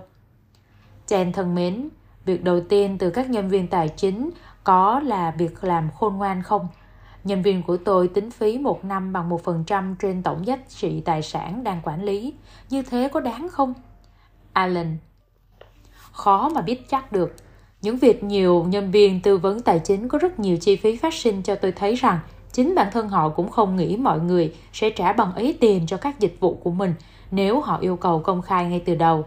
Để giúp bạn nhìn nhận cụ thể hơn vấn đề này, hãy so sánh hai trường hợp sau. Trường hợp thứ nhất, bạn phải trả một phần trăm tổng giá trị tài sản được quản lý và khoản tiền này được trích trực tiếp từ tài khoản môi giới của bạn mỗi tháng một lần. Trường hợp thứ hai, bạn trả số tiền tương ứng nhưng phải gửi chi phiếu vào cuối mỗi tháng để trả phí hàng tháng cho nhân viên tư vấn tài chính của bạn bằng tài khoản chi phiếu. Trường hợp thứ hai mô tả có phần chân thực hơn cái giá của một nhân viên tư vấn tài chính và giúp bạn có thể có câu trả lời câu hỏi liệu cái giá đó có đáng không một cách dễ dàng hơn. Hãy tự đặt mình vào trường hợp thứ hai rồi tự hỏi xem liệu bạn có muốn trực tiếp trả bằng chi phiếu cho các dịch vụ của nhân viên tư vấn tài chính hay không. Nếu câu trả lời là có, hãy giữ nhân viên tư vấn tài chính của bạn. Nếu câu trả lời thì không, thì bạn biết phải làm gì rồi đấy. Tiền bạc, chi tiêu, giá trị. Hãy đối xử công bằng với những chú sóc. Dan thân mến, tôi thấy mình hành động thật vô lý với mấy con sóc. Bạn chúng trèo xuống một cành cây và chui vào chiếc hộp chứa hạt cho chim ăn của tôi, rồi đu mình ở đó và ăn như những con heo vậy. Khi thấy chúng làm vậy, tôi chạy ào ra la hét và thích thú nhìn chúng bỏ chạy. Nhưng niềm vui ngắn chẳng tày gan, chúng lại quay lại và toàn bộ quy trình trên lại diễn ra. Chị tôi nói rằng tôi cần phải xem phim Bạch Tuyết và Bảy Chú Lùn để nhớ ra sóc cũng là một phần của tự nhiên và chúng không thấp kém hơn lũ chim mà tôi thích. Có thể chị tôi nói đúng, song tôi vẫn không thể nghe theo quan điểm này được. Anh có thể giải thích vấn đề trong cách nhìn nhận của tôi không? Và làm thế nào để tôi sống hòa bình với những kẻ quấy rối trong sân nhà đây? Nelly Almerford, có vẻ như nguồn gốc vấn đề của bạn là ở chỗ bạn coi hành vi của những chú sóc đó là xấu xa. Gì thì gì, trong suy nghĩ của bạn, thức ăn trong hộp cho chim là dành cho những chú chim và những con sóc đang ăn trộm từ những chủ nhân chính đáng. Nếu đây là bản chất của vấn đề thì câu trả lời rất đơn giản. Tất cả những gì bạn cần làm là hãy gọi chiếc hộp kia là hộp chứa thức ăn cho chim và sóc. Với cách gọi mới này, các chú sóc sẽ được ăn chung với các vấn đề của bạn sẽ được giải quyết. Thậm chí bạn còn có thể quảng cáo sản phẩm mới này nữa cơ. Bái bút. Sau khi tôi đăng lời khuyên này, tôi nhận được rất nhiều phản hồi nhiệt tình. Trong số đó bao gồm cả những gợi ý về các loại hộp đựng khác nhau, những bài thảo luận về sự xấu xa của sóc, so sánh cuộc chiến với các chú sóc và cuộc chiến của John Quistone, và thậm chí còn có cả phân tích chi tiết về những thất thoát đối với nền kinh tế Hoa Kỳ mà loài sinh vật này gây ra. Rõ ràng là vẫn còn nhiều điều để học và khám phá về các chú sóc. Thức ăn và đồ uống, đạo đức, sự cho đi, đời sống, xã hội và mạng Internet. Đừng nhìn, chúng ta dùng trộm wifi của họ đấy. Dan thân mến, tại sao truyền thông trên Internet như Facebook, Twitter, email lại khiến đời sống của mọi người trở nên đơn điệu vậy? James, chúng ta có thể dễ dàng đổ lỗi cho Internet, song tôi cho rằng việc cuộc sống trở nên đơn điệu phần lớn là bởi chúng ta thường có xu hướng tìm đến những chuyện tầm phào. Hãy lấy những tương tác hàng ngày của chính bạn làm ví dụ. Có bao nhiêu phần là những câu đối đáp thông minh và bao nhiêu phần là những câu chuyện tầm phào? Internet chỉ giúp chúng ta nhận ra một cách dễ dàng hơn những tương tác thường ngày của mình nhàm chán đến mức nào thôi. Công nghệ, truyền thông xã hội, sự phối hợp. Những kỳ vọng trong chuyện hẹn hò và tuyển dụng. Anh làm ơn để dành mấy nỗi buồn của anh cho lần hẹn hò thứ ba hay thứ tư đi nhé. Dan thân mến, khi nói đến các ứng viên xin việc, chúng ta thường thích những người được tuyển từ bên ngoài hơn hay những người được đề cử trong nội bộ hơn? Charles. Vài năm trước đây, tôi cùng Jenna Frost và Mike Norton tiến hành một loạt nghiên cứu và thấy rằng khi hẹn hò, việc biết nhiều hơn về một người sẽ dẫn tới ít tình cảm hơn. Cơ bản là khi chúng ta biết rất ít về đối tượng tiềm năng, trí tưởng tượng của chúng ta được lấp đầy bằng những suy nghĩ lạc quan thái quá. Nếu anh ta thích âm nhạc, chắc chắn anh ta phải thích thể loại nhạc mà mình thích, chứ đâu thể thích nhạc cổ điển của thế kỷ mười bảy được. Sau đó khi hẹn gặp nhau uống cà phê thì những kỳ vọng của chúng ta mới đổ vỡ. Điều kỳ lạ là nỗi thất vọng này xuất hiện không biết bao nhiêu lần và những người thường xuyên hẹn hò trực tuyến dường như chẳng rút ra được gì từ những trải nghiệm tiêu cực trước đó, cũng như không màng chế ngự những kỳ vọng quá cao của họ. Rất nhiều bài học từ lĩnh vực tình cảm này có thể áp dụng cho những khía cạnh khác của cuộc sống và quy trình cho thấy tuyển dụng là một trong số đó. Một số bằng chứng cho thấy các xê e ô tuyển từ bên ngoài được trả lương cao hơn, dù không làm tốt bằng những người được đề bạt trong nội bộ công ty. Tôi đoán nguyên nhân của chuyện này cũng do những mong đợi quá cao đi cùng với sự thiếu tường tận với người ngoài công ty. Chúng ta có xu hướng lạc quan thái quá và đánh giá cao về khả năng của những người này. Do vậy, chúng ta dễ chấp nhận họ và trả lương cho họ cũng cao hơn. Nhưng với việc tuyển xê e ô, hệ quả của việc hành động dựa trên những kỳ vọng sẽ nghiêm trọng hơn rất nhiều so với chỉ một giờ đồng hồ và một tách cà phê bị lãng phí của một buổi hẹn hò. Nơi làm việc, các mối quan hệ, những dự đoán. Học làm người đưa quyết định đúng đắn hơn. Có thể thôi.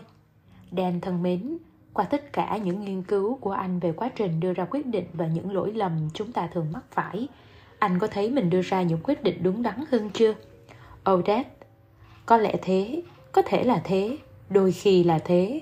Tôi đoán là việc nghiên cứu những bí ẩn trong cách chúng ta đưa ra các quyết định có thể giúp tôi hiểu rõ hơn về quá trình này của con người nói chung. Nhưng tôi không nghĩ rằng nó có bất kỳ tác động tích cực nào tới trực giác của tôi cả. Điều này có nghĩa là khi tôi dựa vào trực giác và cảm giác của mình để đưa ra quyết định, tôi cũng dễ mắc sai lầm như tất cả mọi người. Những lúc tôi có thể làm tốt hơn là khi tôi được cẩn thận suy xét các lựa chọn của mình. Trong những trường hợp hiếm hoi này, tôi có thể suy nghĩ thận trọng hơn và điều này giúp tôi tránh được một vài cái bẫy mà tôi đã biết rõ, ít nhất là tôi nghĩ thế.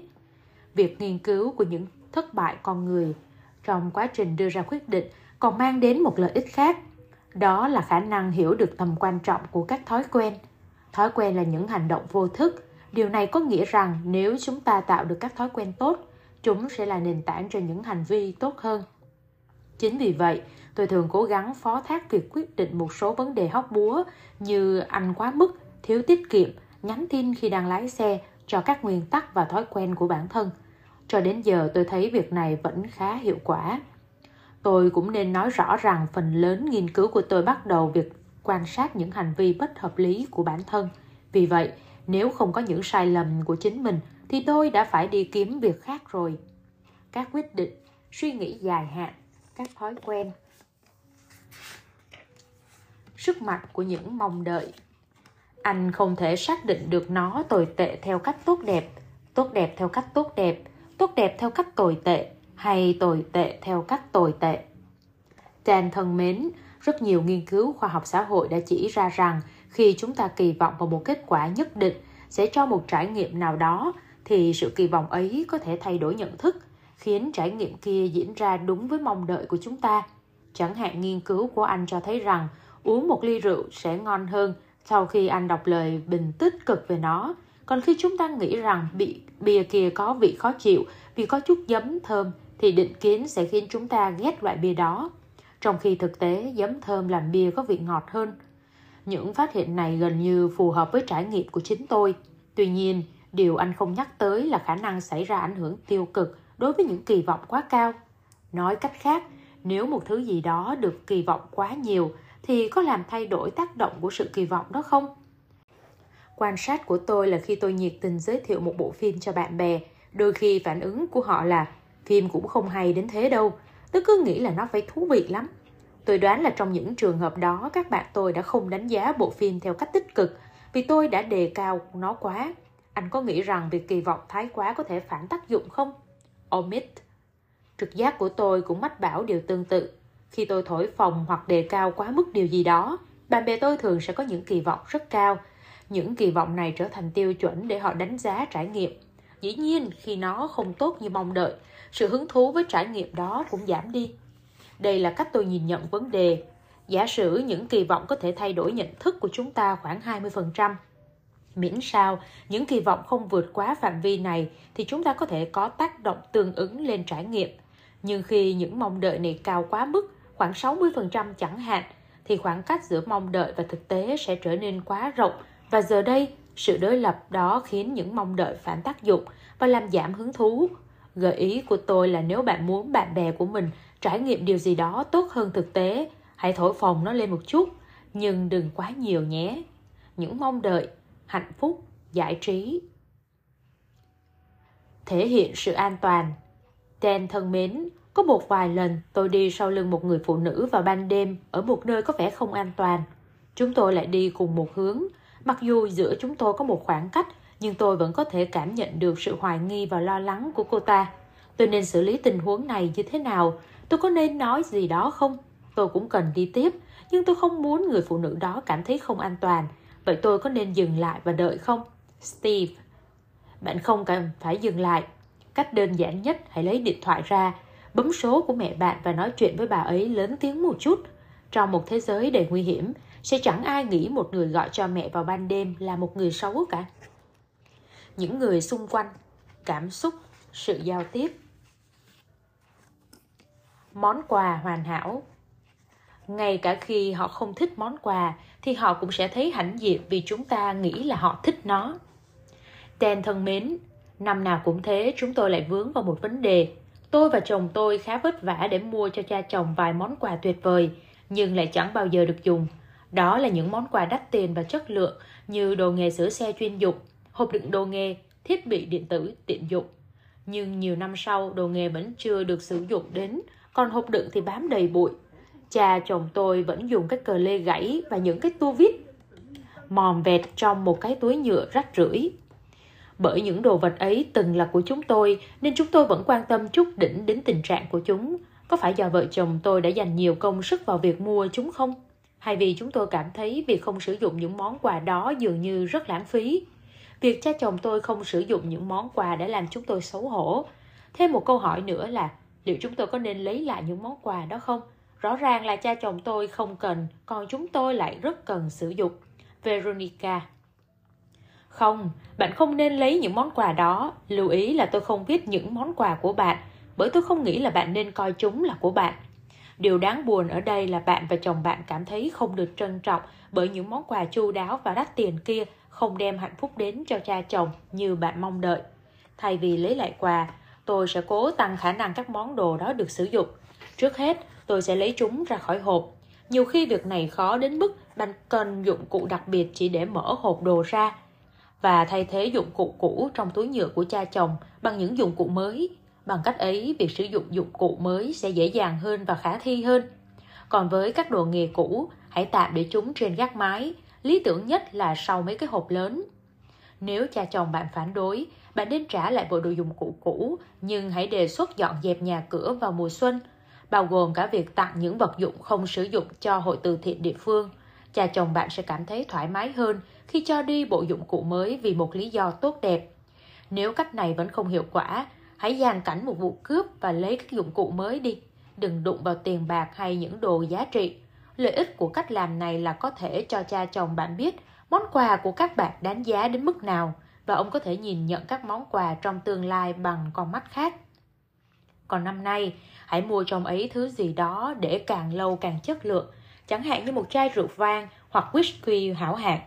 Như thế, dù ông không uống rượu, ít nhất nó cũng tăng giá trị và không khiến bạn phiền lòng nữa. Sự cho đi, gia đình, các mối quan hệ. Trẻ nhỏ và bài học về ăn uống. Dan thân mến, hãy giả sử anh đang rất đói và định ăn hai cái bánh mì kẹp. Cái thứ nhất rất ngon, nhưng cái thứ hai thì không ngon bằng.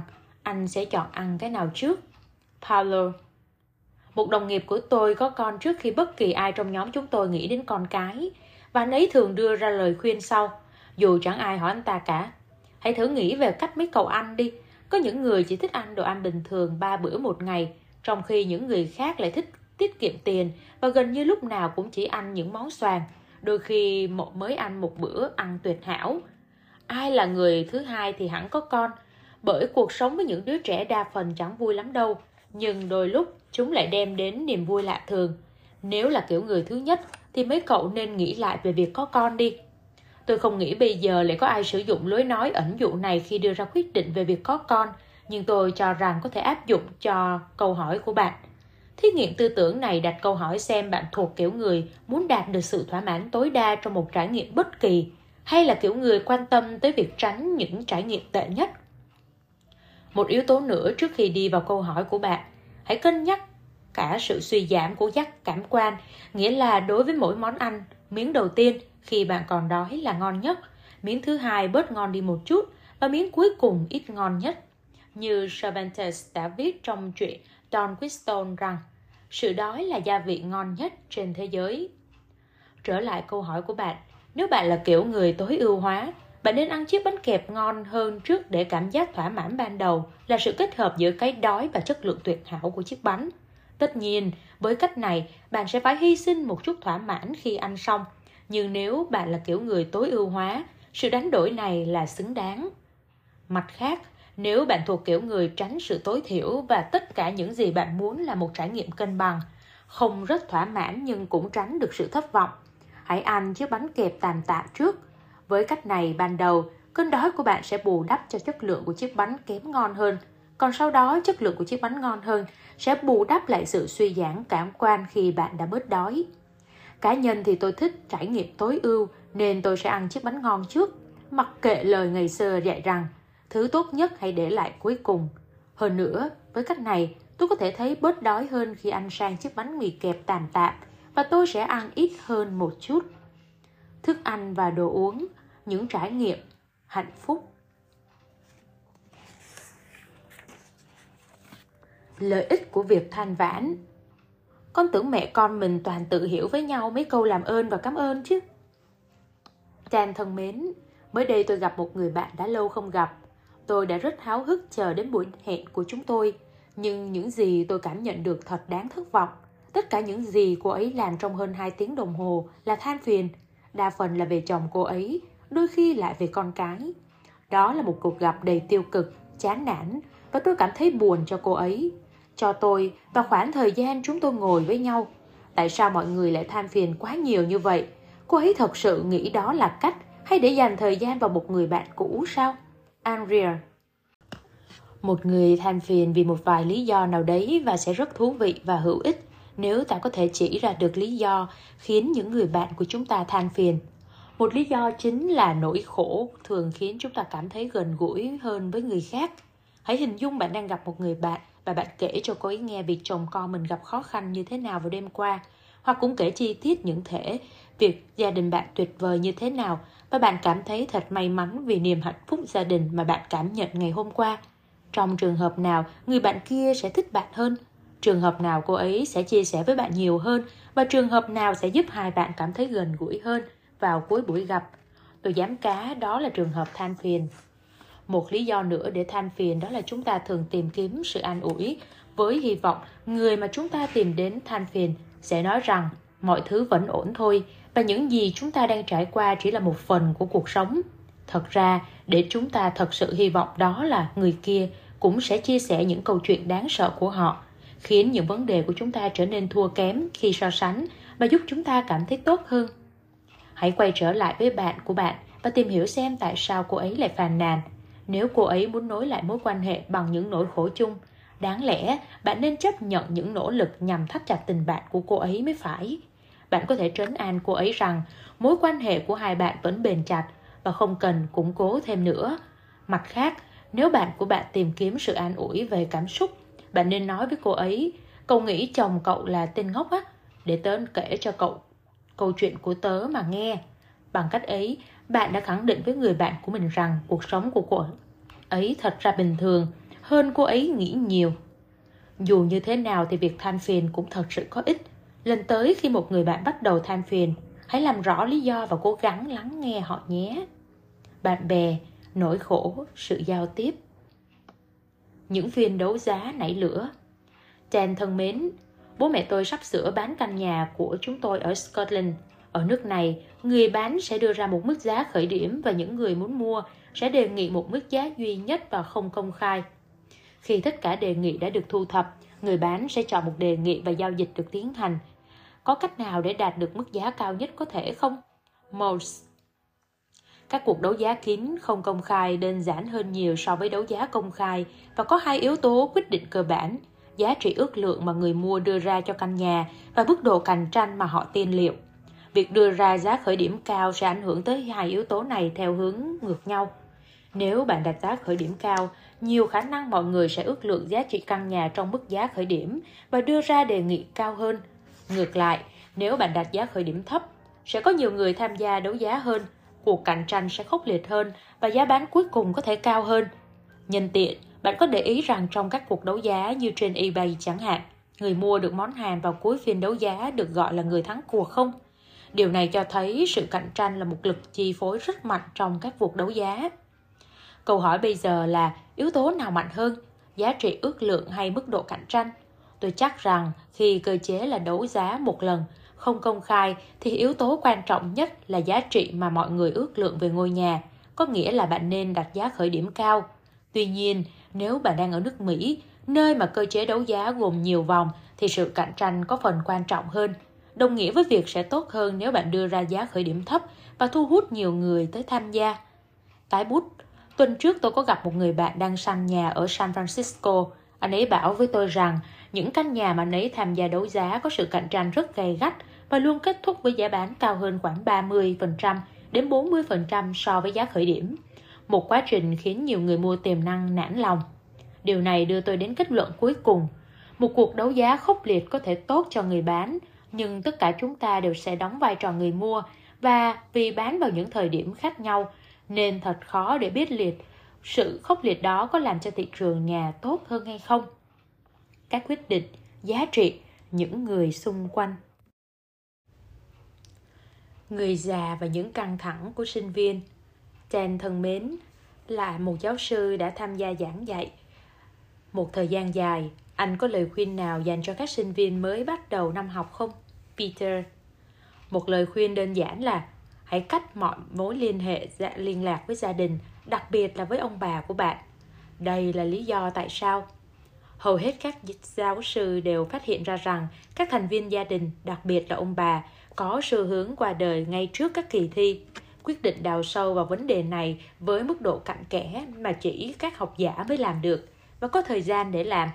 Mike Adam, giáo sư sinh học thuộc Đại học Eastern Connecticut, đã thực thu thập dữ liệu hàng năm trời và kết luận rằng các bà nội ngoại có khả năng qua đời trước kỳ thi giữa kỳ cao gấp mười lần và trước kỳ thi cuối kỳ gấp mười chín lần.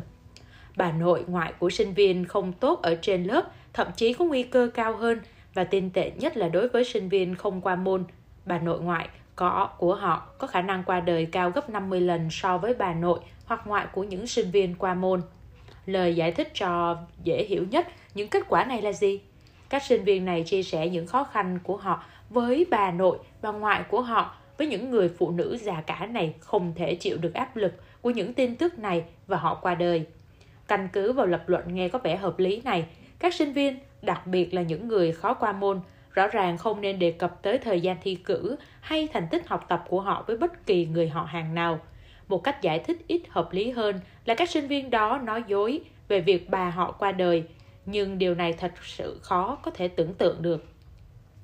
Nói một cách nghiêm túc thì các mối quan hệ xã hội rất quan trọng với sức khỏe và hạnh phúc của chúng ta, kể cả lúc vui lẫn lúc buồn. Và việc củng cố sợi dây gắn kết này là một mục tiêu khôn ngoan đối với bất kỳ ai trong bất kỳ giai đoạn nào của cuộc đời. Gia đình, sự trì hoãn, đạo đức. Bàn về sự may mắn, Chan thân mến, có phải có một số người luôn luôn gặp may không?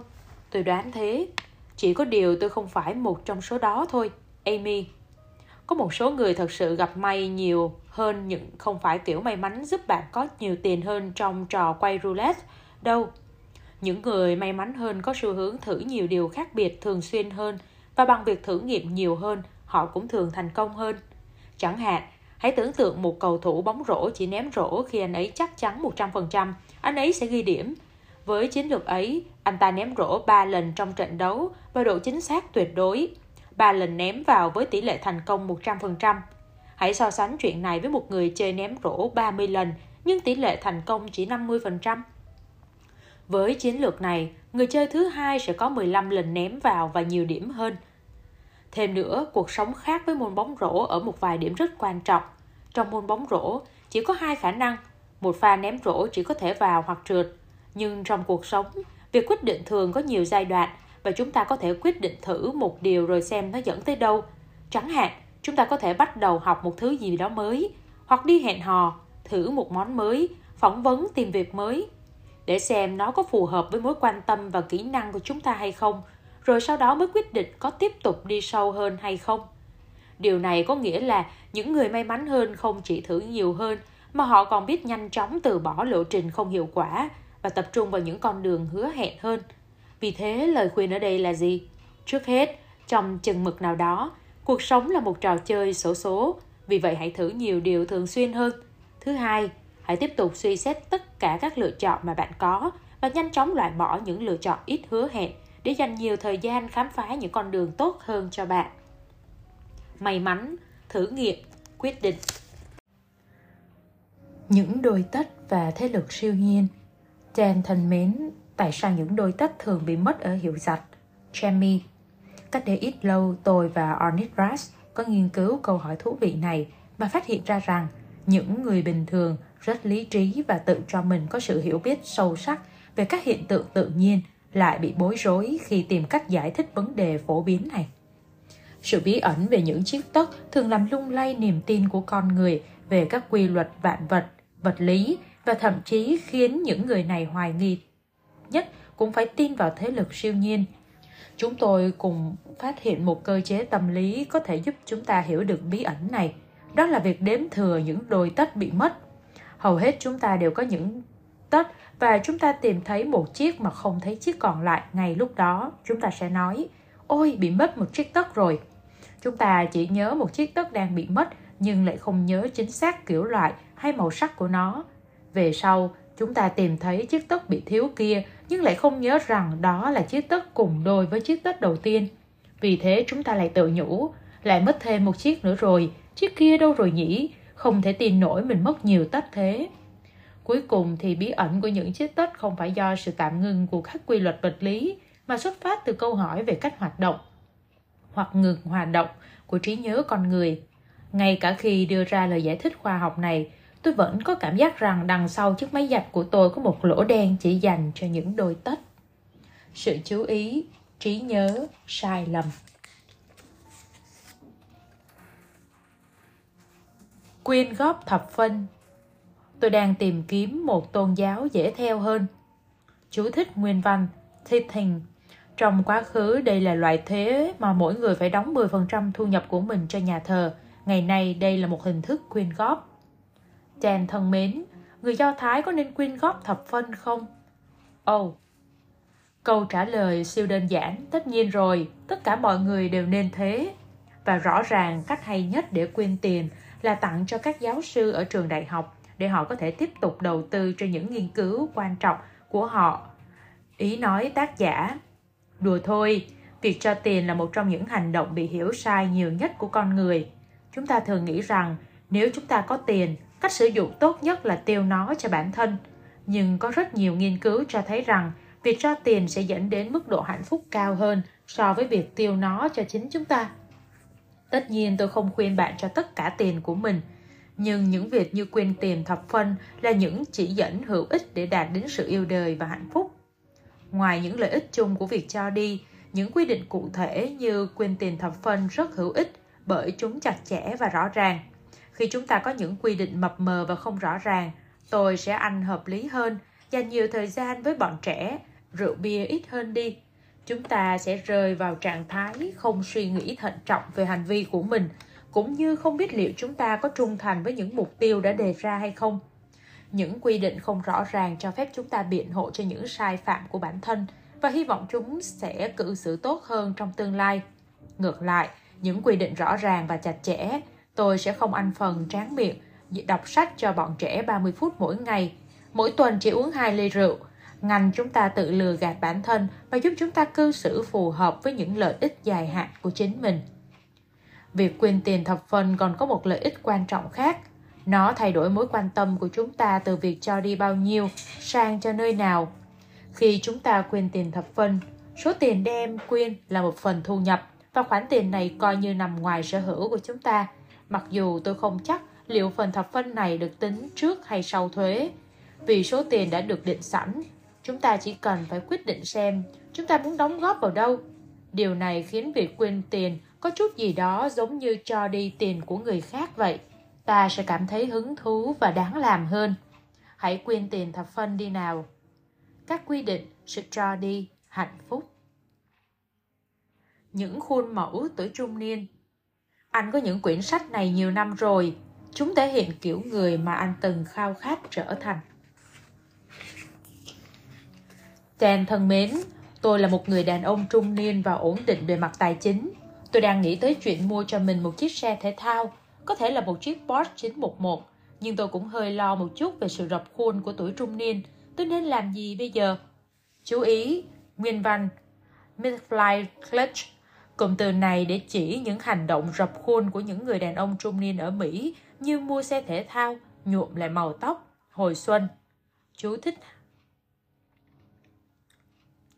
Hãng Stella thiết kế những chiếc xe dành cho những người đang lưỡng lự như bạn.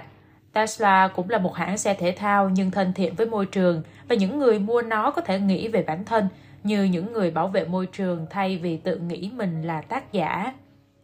Nguyên thức về bản thân, xe hơi, tuổi già. Chú thích, ở đây tác giả chơi chữ, sử dụng từ green, những người yêu thiên nhiên, đối lập với từ gray, chỉ người già. Ngoại hình và các chứng cứ ngoại phạm. Quán bar ngoại tình. Quán độc thân cho những người đã có gia đình. Chàng thân mến, mới đây tôi tình cờ truy cập một trang web chuyên giúp khách hàng tạo chứng cứ ngoại phạm. Nó thậm chí còn tạo ra bằng chứng thực sự vắng mặt của họ. Chẳng hạn, nó giúp khẳng định với vợ bạn rằng bạn đang dự hội thảo trong khi thực tế bạn đang ở với cô bồ của mình. Những trang mạng khác giúp những người đã kết hôn tìm kiếm nhân tình. Anh có nghĩ những trang web này đang sẽ làm tăng tính không trung thực không? Joey, cảm ơn câu hỏi của bạn. Ngoài việc đây là câu hỏi thú vị, nó còn giúp tôi khám phá thêm về những trang web như trên. Câu trả lời cơ bản cho câu hỏi của bạn là có. Tôi cho rằng những trang web này đang làm gia tăng tính bất lương. Theo tôi biết, rất nhiều trang web được thiết kế để trông giống với những trang web cung cấp dịch vụ cao cấp. Một lần, tôi thấy một trang web với những bức ảnh có những người đang mỉm cười đeo tai nghe, chờ đợi được yêu cầu những dịch vụ như tạo và gửi vé máy bay giả hay đóng giả nhân viên lễ tân khách sạn. Những lời đánh giá trên một trang web kia nghe rất tích cực, và một trang web khác còn có khẩu hiệu trao quyền cho con người thực trong thế giới thực. Nghe thật hay cho tới khi bạn nhận ra trao quyền ở đây có nghĩa là nói dối thay cho người khác. Tôi chắc rằng cách diễn đạt và dàn dựng như vậy giúp người dùng cảm thấy hành động của họ được xã hội chấp nhận. Với tất cả những lời giới thiệu từ rất nhiều người bình thường khác, bạn có gì để lo ngại đâu chứ? Tôi còn cho rằng lối nói hoa mỹ về thế giới thực có thể xoa dịu sự phản đối bằng cách quảng bá quan điểm rằng đây mới là cách mọi việc diễn ra trong thế giới thực, không như câu chuyện thần tiên về tính trung thực hoàn hảo mà một số người ngụy tạo ra. Về phần tôi, tôi cảm thấy đôi chút lo lắng, không biết những loại quảng cáo này sẽ nhảy ra trong trình duyệt của mình sau khi xem qua mấy trang web này. Các mối quan hệ, tính trung thực, công nghệ. Sự tiếc nuối trong bữa sáng. Dan thân mến, tôi thường mua một chiếc bánh kẹp để ăn sáng từ quán cà phê quen thuộc của mình. Đôi khi tôi cầm giấy bọc, bước năm mét đến thùng rác, vứt giấy và quay trở về chỗ ngồi, một quy trình rất nhẹ nhàng. Nhưng cũng có lúc tôi cứ ngồi ở ghế và ném giấy vào thùng rác. Tôi ném không được giỏi lắm và khi tôi, hiển nhiên, ném trượt. Tôi phải đứng lên đi đến thùng rác, nhặt giấy và ném vào thùng. Cả hai trường hợp tôi đều phải đi đến thùng rác, song việc đứng dậy đi sau khi ném trượt lại có cảm giác như phải lao động khổ sai vậy. Tại sao tôi lại cảm thấy khác biệt về cùng một hành trình như thế? Richard, lời đáp cho câu hỏi của bạn chính là sự suy xét giả định, tức là suy nghĩ về điều đã có thể xảy ra và so sánh với những gì thật sự xảy ra với hiện thực giả định đó. Đây là cách bạn suy xét giả định trong hoạt động hàng ngày. Khi bạn ném trượt, bạn tưởng tượng ra một hiện tượng khác mà trong đó cú ném đã thành công. Bạn đánh giá nỗ lực của mình bằng cách so sánh thực tế với thế giới giả định đó và bạn cảm thấy tiếc nuối. Nhưng khi bạn không cố gắng ném giấy bọc từ đó, thì chẳng có thế giới nào khác để tưởng tượng ra và không có sự so sánh nào để khiến bạn phải tiếc cả. Gợi ý của tôi đây, bạn hãy mua một cái bánh mì kẹp và gọi cà phê, nhưng hãy dặn họ ba phút sau hãng pha cà phê cho bạn. Hãy ngồi vào bàn với chiếc bánh mì kẹp và cố gắng ném giấy vào thùng rác. Bất kể bạn có ném vào thùng rác hay không, hãy cứ đứng lên đi tới quầy để lấy cà phê. Nếu bạn ném vào thì quá tuyệt vời. Nếu không, hãy nhặt mẫu giấy trên đường bạn đi lấy cà phê. Theo cách này sẽ không có thế giới nào mà trong đó bạn không phải đứng dậy sau khi ném giấy. Chẳng cần phải suy xét giả định gì cả và cũng chẳng có sự so sánh nào để khiến bạn tiếc nuối. Chúc bạn ăn sáng vui vẻ nhé. Hối tiếc, cảm xúc, thức ăn và đồ uống. Các hoạt động về đêm. Phải như tụi mình được ở nhà xem phim. Chan thân mến, vợ chồng tôi không có con. Chúng tôi đã sống trong ngôi nhà của mình suốt mười bảy năm qua. Chồng tôi khi về nhà mỗi ngày đều hỏi, em muốn làm gì tối nay? Cho đến giờ chúng tôi đã thử qua tất cả các nhà hàng trong bán kính tám cây số xung quanh, nên đã thuộc nằm lòng gần như tất cả các món ăn. Cả hai lại không thích đi mua sắm hay xem phim ở rạp. Sở thích của chồng tôi là lái máy bay, còn tôi lại ghét hoạt động này. Tôi làm việc tại nhà và muốn thi thoảng ra ngoài vào buổi tối. Nhưng thường thì chúng tôi kết thúc một ngày bằng việc ngồi ở nhà và xem tivi. Thậm chí chúng tôi còn chẳng thích xem truyền hình. Anh có thể lý giải giúp tôi vấn đề này và cho chúng tôi giải đáp không? Jacqueline, thách thức bạn đang gặp phải là điều mà các nhà kinh tế học gọi là vấn đề về sự phối hợp. Mỗi tối bạn và chồng bạn là phải kiếm, tìm một hoạt động mà cả hai cùng đồng ý làm và có hứng thú. Đây không phải là nhiệm vụ dễ dàng khi những sở thích của cả hai bạn không khớp nhau. Thêm vào đó, bạn lại có một lựa chọn không chất lượng lắm là xem tivi, điều mà cả hai đều không thích nhưng là giải pháp đơn giản cho vấn đề phối hợp của các bạn. đồng thời là lựa chọn bạn có thể dễ dàng đưa ra mỗi khi không tìm được giải pháp nào tốt hơn. Một cách tiếp cận vấn đề nan giải này là chuyển nó từ vấn đề phối hợp đồng thời sang phối hợp tuần tự. Trong cách tiếp cận này, hai bạn cần phải nhất trí trước một kế hoạch, trong đó chỉ một người được làm điều mình thích vào một đêm định trước. Cách này sẽ giúp cả hai bạn trải nghiệm những hoạt động mà mỗi người thích một cách trọn vẹn hơn. Sau đây là một số bước bạn có thể thực hiện để xây dựng kiểu phối hợp tuần tự này. Hãy dùng những tấm thẻ viết lên đó các hoạt động mà bạn muốn tham gia, sau đó yêu cầu chồng bạn làm điều tương tự với cùng số thẻ như thế. Hãy trộn lẫn những tấm thẻ này với nhau và mỗi tối khi hai bạn không biết phải làm gì, hãy rút một tấm thẻ để chọn hoạt động cho buổi tối hôm đó. Các bạn phải cam kết trước với nhau rằng sẽ thực hiện hoạt động được ghi trên tấm thẻ. Bạn có thể thấy cách tiếp cận này sẽ khiến một trong hai người cảm thấy rất vui, là người thích hoạt động được chọn. Và về tổng thể, điều đó cũng sẽ cải thiện bầu không khí chung. Dù sao thì vui vẻ hơn trong vài đêm vẫn tốt hơn là chẳng có đêm nào vui vẻ. Gợi ý cuối cùng của tôi là hãy thêm một vài tấm bìa ngoại lệ vào, ví dụ như múa hát, làm thơ, nặn gốm, tham gia tình nguyện, khiêu vũ bốn cặp. Những hoạt động mà bạn không chắc có ai trong hai người sẽ thích hay không. Theo gợi ý này, sẽ có một vài buổi tối không vui lắm. Chúng sẽ cho bạn biết thêm về những gì bạn không thích. Nhưng sẽ có những tối mà bạn bất ngờ phát hiện ra một số hoạt động mới mà cả hai đều hứng thú. Những mối quan hệ, sự phối hợp, trải nghiệm.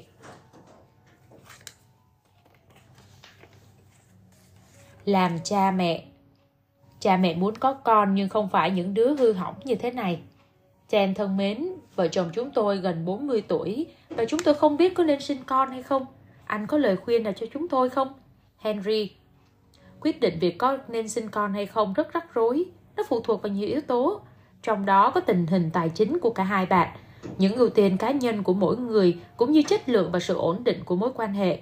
Vì thế, điều đáng tiếc là tôi không thể trả lời trực tiếp câu hỏi này được nếu không biết thêm gì về hoàn cảnh của hai bạn.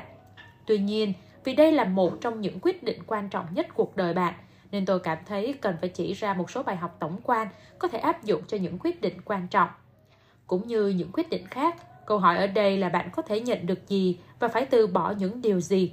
Vấn đề là trước khi bạn có con, sẽ rất khó để tin liệu được những lợi ích và thiệt thòi. Vậy bạn nên làm gì? Bạn cần phải cố gắng tưởng tượng mình đã có con để có thể hiểu rõ hơn về việc đó, cũng như xem xét liệu nó có phù hợp với những ưu tiên và cuộc sống của bạn không.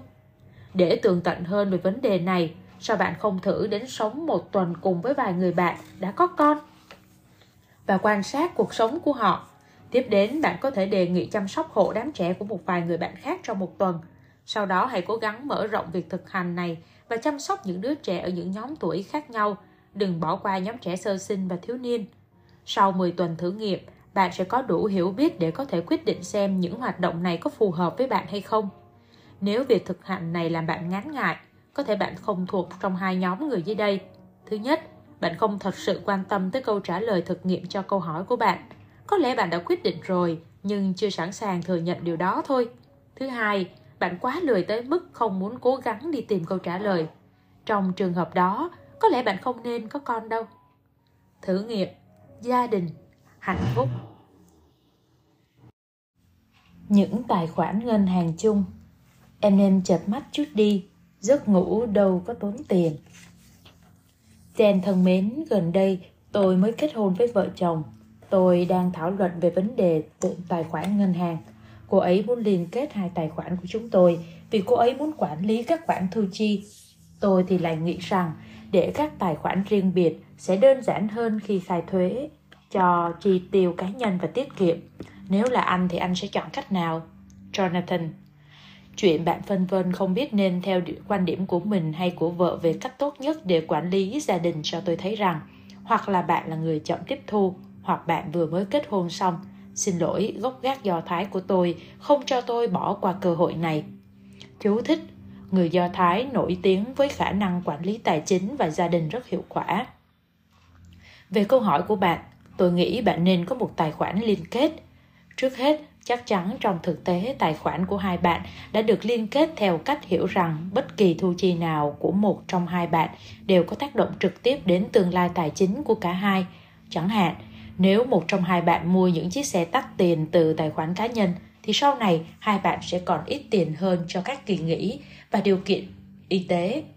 Trong thực tế, bằng việc kết hôn, bạn đã ký kết một khế ước xã hội tuyên bố rằng anh sẽ chăm sóc cho em và em sẽ chăm sóc cho anh.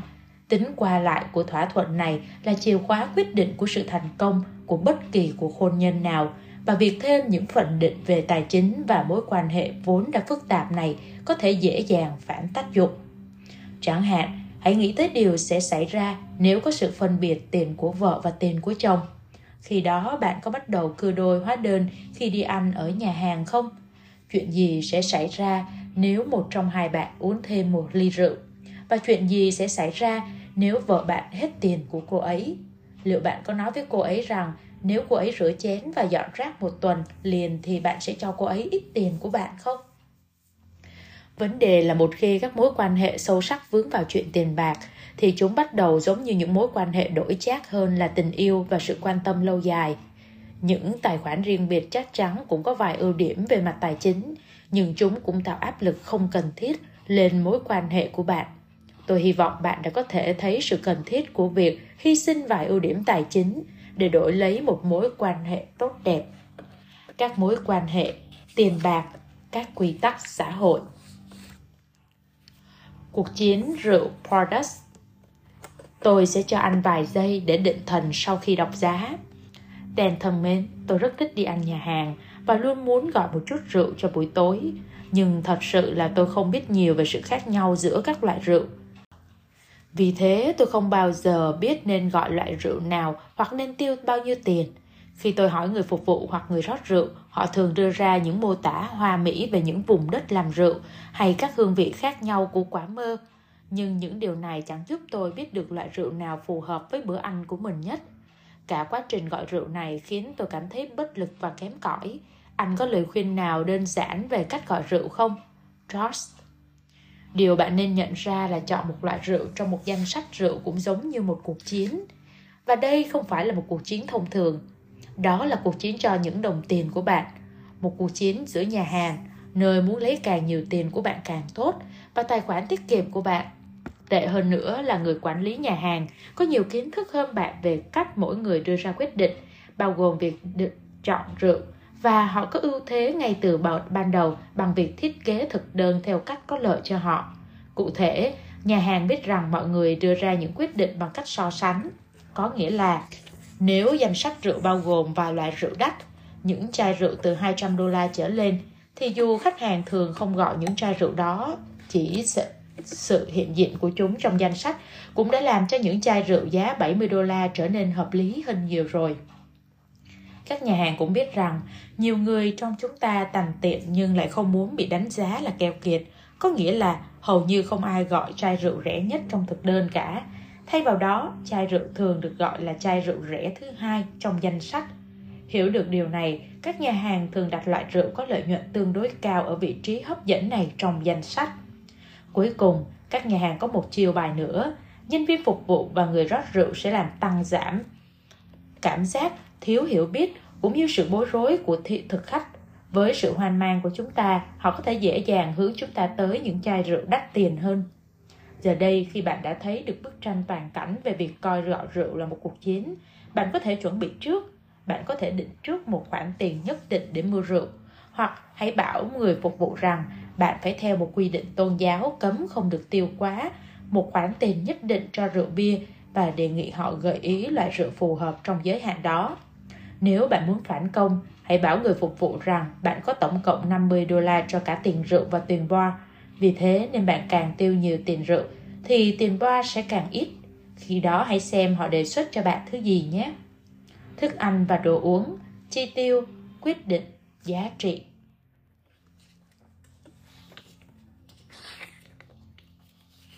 Hãy vị tha khi tắt đường. Gã tài xế kia nhận được cái vẫy tay cảm ơn mà đúng ra là dành cho các anh. Dan thân mến, thường thì khi xe tôi đang lết bánh qua đường tắt, thế nào cũng phải có ai đó muốn nhập vào làn đường tôi đang đi. Vấn đề ở đây là nếu tôi để họ nhập làn, tôi sẽ cảm thấy vui. Nhưng khi tôi thấy những chiếc xe đi trước để xe nào đó nhập làn, thì tôi lại cảm thấy bất công vì tôi đã đợi lâu hơn chiếc xe nhập làn kia. và tôi cảm thấy bực tức với người tài xế đã làm việc tốt trên sự thiệt thòi của tôi. Anh có thể giải thích tại sao tôi lại nhìn nhận hai tình huống trên khác nhau như vậy không? Warren. Vấn đề ở đây là sự chủ động và sự công nhận. Khi bạn để ai đó nhập làn, bạn là người đưa ra quyết định và nhận được những cử chỉ cảm ơn. Ngược lại, khi ai đó để chiếc xe nhập làn, bạn không được ra quyết định và bạn cũng không được cảm ơn. Bạn chỉ thấy mặt tiêu cực của tình huống này là việc phải chờ lâu hơn. Phân tích cho phản ứng cảm xúc bạn không chỉ nhằm vào người tài xế kia. Để làm rõ hơn luận điểm này, hãy xem xét trường hợp người tài xế kia không chủ động cho phép một chiếc xe khác nhập làn. Trong tình huống giả định này, bạn giữ khoảng cách xa giữa xe bạn và chiếc xe phía trước. Bằng cách đó, bằng những xe từ làn kế bên có thể tùy ý đi vào làn của bạn, chứ không phải cần hành động nhường nhường hào phóng nào cả. Bạn thậm chí không cần phải đi chậm lại để cho chiếc xe đó nhập làn. Tôi đoán là cách giúp đỡ những tài xế khác này cũng sẽ không làm bạn thấy hài lòng. Chưa gì nói đến việc bạn sẽ không nhận được bất kỳ lời cảm ơn nào cho lòng tốt không chú ý của bạn. Vậy kết luận là gì? Trước hết, vấn đề không nằm ở những tài xế tốt bụng khác, mà nằm ở chính bạn. Thứ hai, để cảm thấy vui với vận may của người khác, chúng ta cần cảm thấy kết quả tích cực mà họ nhận được là nhờ hành động của chính chúng ta. Thứ ba, chúng ta muốn người khác công nhận chúng ta tuyệt vời và tốt bụng. Dù vậy, với nhiều người khác cũng đang kẹt xe phía trước bạn, và khả năng cao là họ sẽ tiếp tục để các xe khác nhập làn. Có lẽ bạn nên bắt đầu tự thuyết phục mình rằng lòng vị tha thật sự bao gồm cả việc cho phép những điều tốt đẹp xảy đến với người khác, cả theo cách trực tiếp và gián tiếp, ngay cả khi bạn không được nhận lời cảm ơn cho điều đó. Việc thực hành thái độ này không dễ dàng, nhưng nếu bạn làm được, những điều tốt đẹp sẽ đến với bạn. Những chiếc xe, sự giúp đỡ, sự cảm kích, sự chờ đợi nhàn rỗi. Anh đừng lo, em đâu có lấy anh, vì cái số không tìm được chỗ đậu xe của anh. Jen thân mến, tôi nhận ra rằng khi tôi lái xe vòng quanh khu phố để tìm chỗ đậu xe, tôi mất rất nhiều thời gian tìm kiếm ở những nơi rất xa chỗ tôi muốn đến. Điều này có nghĩa là nếu tôi may mắn tìm được một chỗ đậu xe thì tôi không phải đi bộ một quãng đường dài trong giá lạnh. Tôi sống ở Chicago. Vì tôi rất ghét cái lạnh, tôi đã đổi chiến thuật. Tôi cứ đứng đợi gần chỗ tôi muốn đến cho tới khi ai đó lái xe đi, tôi chiếm ngay chỗ đậu xe đó. Thật khó để so sánh trực tiếp hai cách này, nhưng theo tôi, việc chờ đợi dường như cũng hiệu quả không kém, nếu không nói là tốt hơn. Vấn đề là khi tôi đi đâu đó với người bạn, họ không thể chịu đựng được cách làm này, còn tôi thì không chịu nổi sức ép của họ và cứ lái xe vòng quanh tìm chỗ đậu xe. Câu hỏi của tôi là tại sao bạn bè tôi lại không thể đợi được cho tới khi có ai đó rời đi chứ? Danny. Hiện tượng bạn đang gặp phải là tâm lý không thích sự nhàn rỗi. Tôi có một câu chuyện thú vị về tính hiệu quả và sự chờ đợi có liên quan tới câu hỏi của bạn. Cách đây ít lâu có một kỹ sư tối ưu hóa làm việc trong một hãng hàng không. Anh ta nhận ra rằng một vài băng chuyền hành lý ở gần một số cửa đến này, trong khi những băng chuyền khác lại ở gần với những cửa khác hơn. Anh ta quyết định tối ưu hóa bằng băng chuyền hành lý nhập cảng, nghĩa là hành lý trên mỗi chuyến bay sẽ được chuyển lên băng chuyền gần nhất với cửa nhà máy bay bay đậu. Trước khi hệ thống này được áp dụng, hành khách sẽ phải xuống sân bay và đi bộ một quãng đường dài đến mức nhiều khi hành lý của họ đã nằm sẵn trên băng chuyền từ lâu.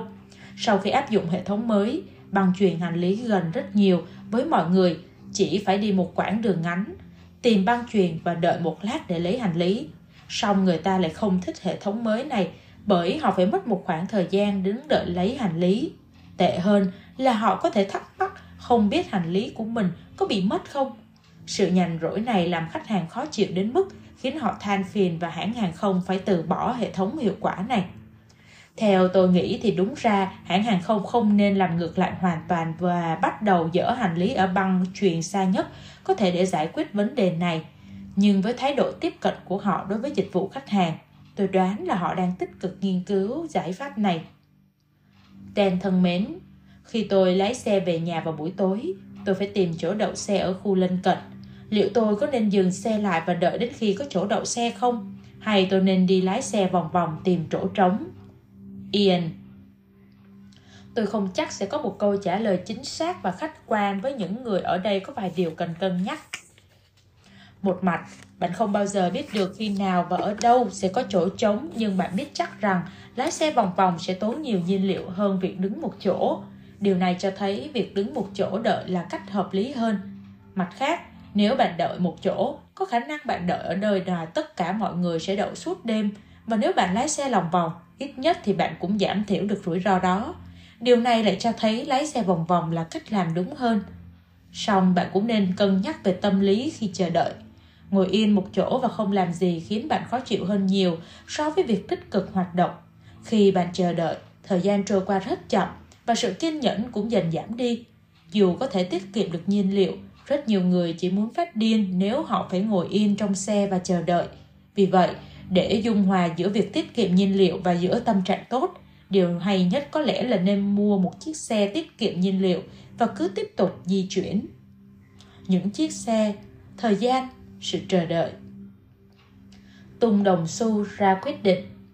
Dan thân mến, anh có lời khuyên nào về cách tiếp cận những quyết định khó khăn không? Tôi đã suy nghĩ về việc sẽ mua chiếc xe nào từ rất rất lâu rồi nhưng vẫn không thể quyết định được. John. May mắn thay, công nghệ mà bạn cần để giải quyết vấn đề này đã có sẵn rồi. Tất cả những gì bạn cần là một đồng xu. Bạn hãy quyết định một mặt của đồng xu tượng trưng cho một chiếc xe rồi tung nó lên. Sau đó hãy đợi cho đồng xu rơi xuống và dùng nó để đưa ra lựa chọn. Song tôi đoán là khi đồng xu còn chưa rơi xuống thì bạn đã nhận ra chiếc xe nào là chiếc xe bạn thật sự muốn rồi. Điểm mấu chốt ở đây là khi chúng ta đã dành nhiều thời gian vào việc đưa ra một quyết định nhưng vẫn không thể biết được lựa chọn nào tốt nhất, thì có nghĩa là giá trị của những lựa chọn đó ít nhiều như nhau. Dĩ nhiên, các lựa chọn không giống nhau, nhưng sự khác biệt trong chất lượng của chúng rất khó để nhận biết. Nếu có thể dễ dàng chỉ ra được lựa chọn nào là tốt nhất, thì chúng ta đã quyết định được rồi. Khi chúng ta hiểu được rằng chúng ta phải chọn giữa những lựa chọn có giá trị gần như ngang nhau, chúng ta cần tính đến cái giá của thời gian. Để không lãng phí nhiều thời gian vào một quyết định, chúng ta cần tự buộc mình phải đưa ra quyết định nhanh chóng. Đây cũng là một mục đích của phương pháp tung đồng xu. Đồng xu được tung lên và khi đó chúng ta nhận ra chúng ta muốn đồng xu rơi xuống như thế nào, đối diện với ý muốn của mình và đưa ra quyết định. Các quyết định, may mắn, cảm xúc. Quy tắc của rác. Cái túi phần chó chứng tỏ tay này có ý thức đấy. Dan thân mến, trong tòa nhà nơi tôi đang ở có một phòng để chứa những thùng rác lớn phục vụ cho cả tòa nhà. Vấn đề là một vài người không muốn động tay vào những cái thùng rác bẩn này. Tôi hiểu cái cảm giác ghê tởm này của họ. Vì thế họ để những túi rác trên sàn và một người khác phải nhặt chúng bỏ vào thùng. Tính ích kỷ này thì tôi không thể đồng cảm được. Một số người khác trong nhà lịch sự yêu cầu những hàng xóm bừa bãi kia bỏ rác vào thùng, nhưng không có kết quả. Mọi hình thức răn đe cũng đều không thành công. Chúng tôi nên làm gì bây giờ? Ariel. Vấn đề trong tòa nhà của bạn không chỉ là sự sạch sẽ. Nó phức tạp hơn nhiều và có liên quan đến sự khó khăn trong việc thay đổi các quy tắc xã hội. Điều bạn đang thấy là một nhóm người không coi việc để những túi rác này trên sàn là điều đáng hổ thẹn, vì đây là điều bình thường đối với những cá nhân này. Chung cư cần có sự nỗ lực tập trung và quyết liệt để thay đổi kiểu hành vi này. Nói chung, các chuẩn mực xã hội là một động cơ mạnh mẽ và tất cả chúng đều bị ảnh hưởng bởi chúng nhưng những lĩnh vực của cuộc sống. Nếu bạn đi tới phòng đổ rác, bạn nhìn thấy những túi rác nằm ở đấy, nhận thức về đúng và sai của bạn sẽ bị ảnh hưởng trong chừng mực nào đó bởi các quan niệm nội tại và hành vi của những người xung quanh. Bạn có thể tự nhủ, có vẻ như việc để các túi rác trên sàn nhà là hành động phổ biến ở đây, thế thì mình cũng có thể làm như vậy và vẫn thấy bình thường. Nhưng nếu không có túi rác nào ở ngoài, bạn lại nghĩ để rác trên sàn là không đúng và mình không nên làm bừa bộn chỗ này. Điều quan trọng phải nhớ về các quy tắc xã hội là khi xuất hiện những vi phạm nhỏ, chúng ta cần nghiêm khắc phê bình những người vi phạm, bởi khi những vi phạm lặp đi lặp lại, chính quy tắc đó sẽ bị thay đổi và nguy cơ cao là tất cả mọi người sẽ bị cuốn vào sự thay đổi đó. Vậy làm thế nào để chúng ta xây dựng những quy tắc xã hội tốt hơn? Nếu là tôi, tôi sẽ tổ chức một cuộc họp với các chủ hộ để thảo luận về các kế hoạch cho tòa nhà. Trong cuộc họp, tôi sẽ cố gắng phổ biến những hành động đứng đắn trong chung cư, ví dụ như gìn giữ môi trường sống, để rác đúng nơi quy định, và những hành vi tích cực được xác định rõ ràng. Tôi sẽ tiến hành đề nghị mọi người ký cam kết thực hiện những quy định mới này. Cuối cùng, nếu bạn thảo luận các vấn đề này vào những thời điểm chuyển giao trong năm, nghỉ lễ đầu năm mới chẳng hạn, tôi sẽ sử dụng thời điểm mang tính biểu tượng này làm bốc cho sự thay đổi và tổ chức cuộc họp các chủ hộ với một lời hứa cho sự bắt đầu mới. Miễn là bạn có thể tạo ra những chuẩn mực mới, vấn đề với những túi rác sẽ được giải quyết và lợi ích chúng đem lại còn có thể vượt ra ngoài khỏi phòng đổ rác. Jen thân mến, tôi và người yêu sống trong một chung cư hai trăm năm mươi căn và chúng tôi gặp phải một vấn đề với vài người không chịu dọn dẹp sau khi chó của họ đi bệnh. Người chủ sẽ bị phạt năm mươi đô la nếu không làm điều này, nhưng bạn phải biết ai là chủ chú chó đã đi bệnh, bắt quả tang và báo cáo lên ban quản lý chung cư. Chính sách này không hiệu quả, chúng tôi phải làm gì đây? Rachel, có hai cách tiếp cận với vấn đề này. Cách tiếp cận tích cực sử dụng các chuẩn mực xã hội và cách tiếp cận tiêu cực sử dụng sự ngăn cản. Xét về các chuẩn mực xã hội, rất nhiều nghiên cứu cho thấy rằng chúng ta làm một điều gì đó không thật sự vì việc đó hợp pháp, mà đa phần vì nó được xã hội chấp nhận. Điều này có nghĩa là nếu người chủ chú chó quan sát thấy rất nhiều hành vi dắt chó đi bậy xung quanh khu vực chung cư, họ sẽ nghĩ là hành vi đó được chấp nhận. Mặt khác, nếu họ thấy dưới đất không có phân chó, họ sẽ cảm thấy tội lỗi khi để những chú chó của mình đi tiện bừa bãi. Bài học đầu tiên từ các chuẩn mực xã hội là những người vi phạm không chỉ để lại một đống bừa bãi không thể chấp nhận được, mà họ còn đang củng cố một chuẩn mực xấu bằng cách tạo bằng chứng cho sự phổ biến của hành vi này, và điều này có khả năng khiến cho những người khác cũng làm theo họ. Quan điểm sử dụng chuẩn mực xã hội khuyến khích bạn nên tích cực xây dựng những chuẩn mực xã hội tốt hơn, bởi khi có một quy chuẩn tốt thì những hành vi phù hợp cũng sẽ được duy trì. Còn đối với sự ngăn cản, tôi nghĩ là bạn nên thử cách nào đó đặc biệt hơn, hình phạt năm mươi đô la. Tôi đoán là hiện tại một vài người nuôi chó đang nhìn nhận vấn đề này như một trò chơi, trong đó họ cho chó đi bậy, còn những người hàng xóm và ban quản lý thì cố gắng bắt họ tận tay và phạt họ. Nếu vậy, tôi sẽ cố gắng thay đổi luật chơi bằng cách tập hợp những người nuôi chó lại thành một hội. Ban quản lý hãy dành ra một khoản tiền cố định để trả cho những người dọn vệ sinh nếu cần. Khoản tiền còn thừa vào cuối mỗi tháng sẽ được dành để tổ chức một cuộc họp mặt dành cho tất cả những người nuôi chó và những chú chó của họ. Nếu còn dư nhiều tiền trong ngân quỹ thì buổi tiệc sẽ có cả thức ăn, đồ uống và thức ăn cho chó. Nếu không còn tiền dư, buổi tiệc sẽ chỉ phục vụ nước lọc. Theo cách này, việc không dọn dẹp sau khi chó đi bậy sẽ ảnh hưởng tiêu cực tới những người nuôi chó và nhóm của họ. Bằng việc tạo những bất lợi cho cá nhân và tập thể nếu không dọn dẹp phân chó, những người nuôi chó sẽ suy nghĩ chín chắn hơn và cố gắng giữ gìn vệ sinh chung. Các chuẩn mực xã hội, những người khác, sự phối hợp. Hãy làm việc hút thuốc trở nên nguy hiểm. Dan thân mến, cách tốt nhất để khiến người ta ngừng hút thuốc là gì?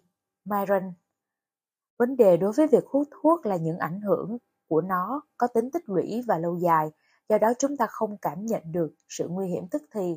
Hãy tưởng tượng điều gì sẽ xảy ra nếu chúng ta buộc các công ty sản xuất thuốc lá phải cài đặt một thiết bị phát nổ nhỏ trên một trong một triệu điếu thuốc.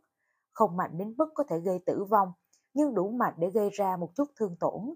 Tôi đoán là kiểu nguy hiểm tức thời này sẽ khiến mọi người ngừng hút thuốc, và cho tới khi chúng ta tìm ra cách để thực thi, thi phương án này, ít nhất chúng ta có thể khiến mọi người bắt đầu suy nghĩ về việc hút thuốc theo lối ấy.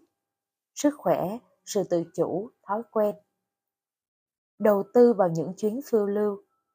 Dan thân mến, tôi sẽ tốt nghiệp đại học vào năm tới. Sau khi tốt nghiệp, tôi thực sự muốn dạy tiếng Anh ở Tây Ban Nha. Dù nền kinh tế của Tây Ban Nha đang không tốt, nhưng ở đó vẫn có nhu cầu cho công việc này. Tuy nhiên, tôi đang phân vân không biết có nên làm việc đó hay không.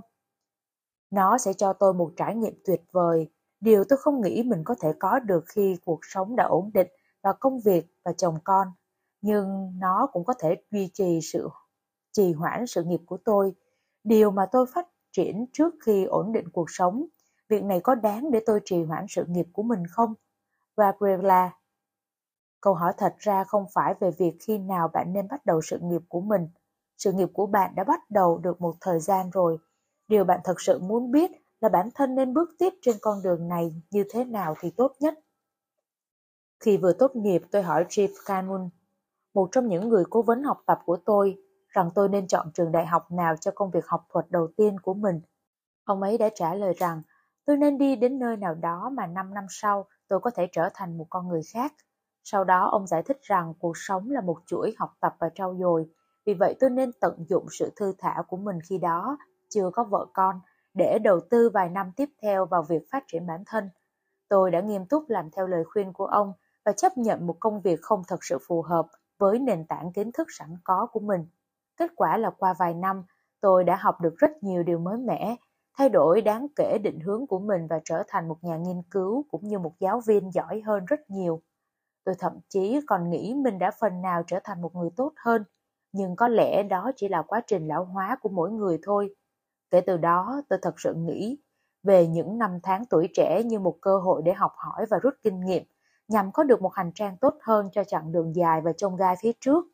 Tất nhiên rất khó để đoán trước bài học nào và kinh nghiệm nào sẽ có ích nhất cho chúng ta trong tương lai, nhưng càng nhiều kinh nghiệm và kỹ năng thì càng có nhiều khả năng một số kinh nghiệm và kỹ năng đó sẽ trở nên hữu ích. Bạn có thể nghĩ về khoảng thời gian ở Tây Ban Nha như một sự đánh đổi thời gian hiện tại để có được lợi ích trong tương lai, và vì những hạt giống bạn gieo trồng hôm nay sẽ kết trái sau nhiều năm nữa, tôi khuyên bạn hãy đầu tư vào chuyến phiêu lưu của mình. Nơi làm việc, giáo dục, suy nghĩ dài hạn. Bàn về những việc làm thiếu lý trí. Dan thân mến, tôi tin rằng một số quyết định của chúng ta rất thiếu lý trí, nhưng, nhưng tỷ lệ các quyết định như vậy so với những quyết định lý trí là bao nhiêu? Julian. Tôi cho rằng câu hỏi cần đặt ra không phải là tỷ lệ các quyết định thiếu suy nghĩ là bao nhiêu, mà là chúng có tác động lên cuộc sống như thế nào. Hãy thử nghĩ về việc nhắn tin trong lúc lái xe. Có thể chúng ta chỉ làm điều này trong ba phần trăm thời gian của ngày, nhưng bất cứ một trường hợp nào như thế đều có thể giết chết chúng ta và những người khác. Vì thế, điều chúng ta thực sự cần tự vấn không phải là tỷ lệ các hành động thiếu lý trí, mà là mức độ nguy hại của những hành vi này đối với bản thân, những người xung quanh và xã hội nói chung. Khi nghĩ về những hành vi của chúng ta theo hướng này, tôi thấy rằng nhìn chung tác động của những quyết định thiếu lý trí đối với cuộc sống là rất lớn. Các quyết định, những sai lầm, sự hối tiếc.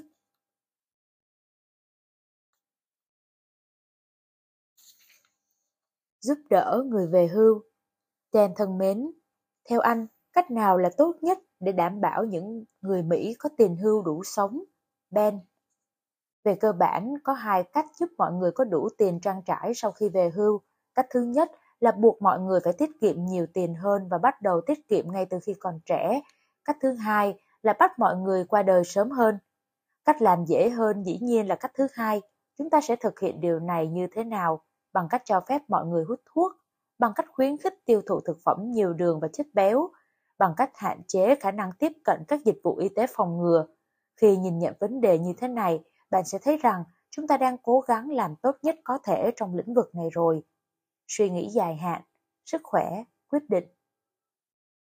Băn khoăn về việc sửa chữa sai lầm. Dan thân mến, tôi mới nộp tiền tham gia một lớp học yoga trong sáu tháng tới, nhưng cơ sở dạy ghi nhầm phiếu thu thành đã nộp học phí sau một năm. Trước đây họ từng mắc nhiều sai sót liên quan tới hóa đơn, nhưng đều có lợi cho họ. Tôi có nên báo với họ về sai lầm này không, hay cứ coi đó như một sự công bằng của cuộc sống? Một người hâm mộ. Với tôi thì đó chắc chắn không phải là một sai sót. Đó chỉ là một trường hợp có vay có trả thôi. Câu hỏi duy nhất của tôi là, sao đến giờ mới trả thế?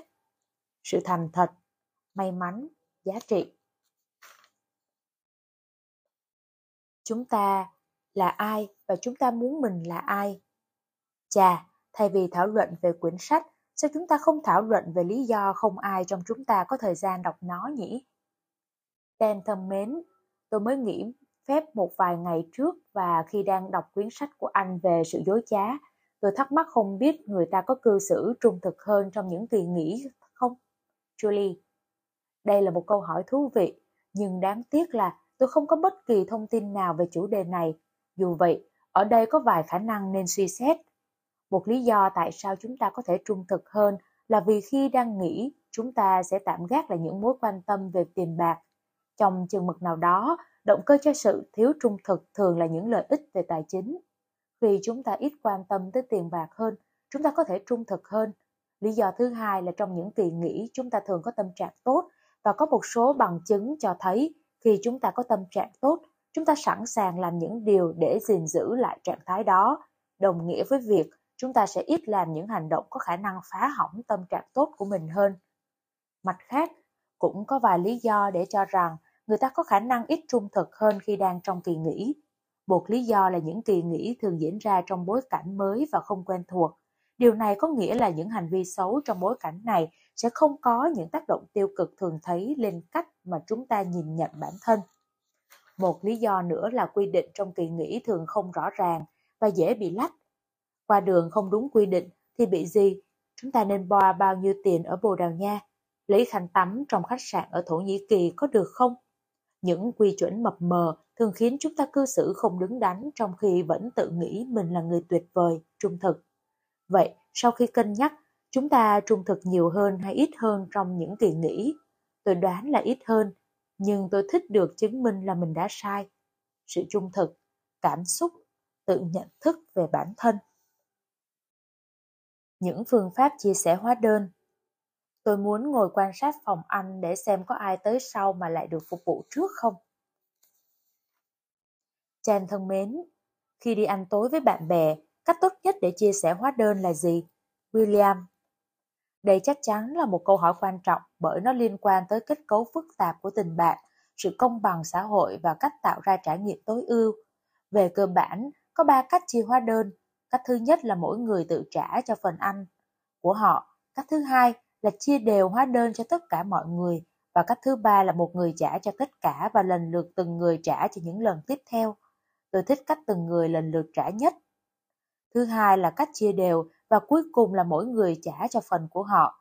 Đây là lý do tại sao. Nếu bạn chọn cách chi trả cho phần của mình thì mỗi người phải đóng vai trò một kế toán, xác định món đồ của họ trên hóa đơn, ghi lại giá và trả tiền. Một điều không hay là quá trình tính toán phiền phức này thường diễn ra vào cuối mỗi buổi. Và vì phần kết thúc của một trải nghiệm đóng vai trò quyết định việc chúng ta nhớ tới toàn bộ trải nghiệm đó như thế nào, nên nó có thể phủ một bóng đen lên buổi hẹn hôm đó. Một cách tiếp cận khác là chia đều hóa đơn. Cách này sẽ hiệu quả khi mọi người ăn với khoản tiền tương đối bằng nhau. Nhưng cũng như cách trên, thay vì nhớ tới món bánh flan ngon tuyệt, bạn lại nhớ cảm giác khó chịu khi thấy sushi ăn món chính nhiều hơn nhưng lại chỉ trả số tiền như mọi người. Cách cuối cùng, cách ưa thích của tôi là cách một người trả cho tất cả mọi người và những người khác luân phiên trả tiền cho những bữa sau. Nếu bạn thường đi ăn với cùng một nhóm bạn thì đây sẽ là một giải pháp hay. Tại sao? Đầu tiên, được ăn một bữa miễn phí là một cảm giác đặc biệt và cách tiếp cận này có thể tối đa đa số người được nhận một bữa ăn miễn phí. Thứ hai, mặc dù người trả tiền cho tất cả mọi người có thể cảm thấy không vui vì phải trả một khoản tiền lớn, cảm giác phấn khởi của những người được ăn miễn phí sẽ bù đắp cảm giác tiêu cực này. Nói theo thuật ngữ kinh tế thì điều này có nghĩa là phúc lợi của cả nhóm sẽ cao hơn. Và thứ ba, người trả tiền thậm chí có thể hưởng lợi từ niềm vui cho đi. Hãy thử nghĩ một ví dụ về hai người bạn Jaden và Luca đi ăn nhà hàng Trung Đông ưa thích của họ. Nếu họ chia đều chi phí bữa ăn thì mỗi người sẽ cảm thấy mười đơn vị buồn bực. Nhưng nếu Jaden trả cho cả hai người thì Luca sẽ không đơn vị và có được niềm vui bữa ăn miễn phí. Và vì cảm giác buồn bực khi không phải trả khoản tiền sẽ được bù đắp. Jaden không phải chịu đựng hơn hai mươi đơn vị buồn bực, có thể chỉ mười lăm đơn vị thôi. Thêm vào đó, Jaden thậm chí có thể cảm nhận được niềm vui từ việc mời người bạn thân thiết của mình ăn một bữa ăn. Sau khi cân nhắc tất cả những yếu tố trên, bạn có thể hiểu tại sao một người trả cho mọi người và những người khác trả luân phiên những lần sau sẽ là cách hay nhất. Nếu bạn không đi ăn thường xuyên cùng một nhóm người thì sao? Ngay cả trong trường hợp này, tôi vẫn nghĩ cách đó đáng làm bởi niềm vui từ việc làm này lớn đến mức nó có thể dễ dàng bù đắp cho sự thiệt thòi thi thoảng về tài chính, bạn bè, thức ăn và đồ uống, chi tiêu, cảm xúc. Những chiếc dập ghim và đồng hai mươi lăm xu.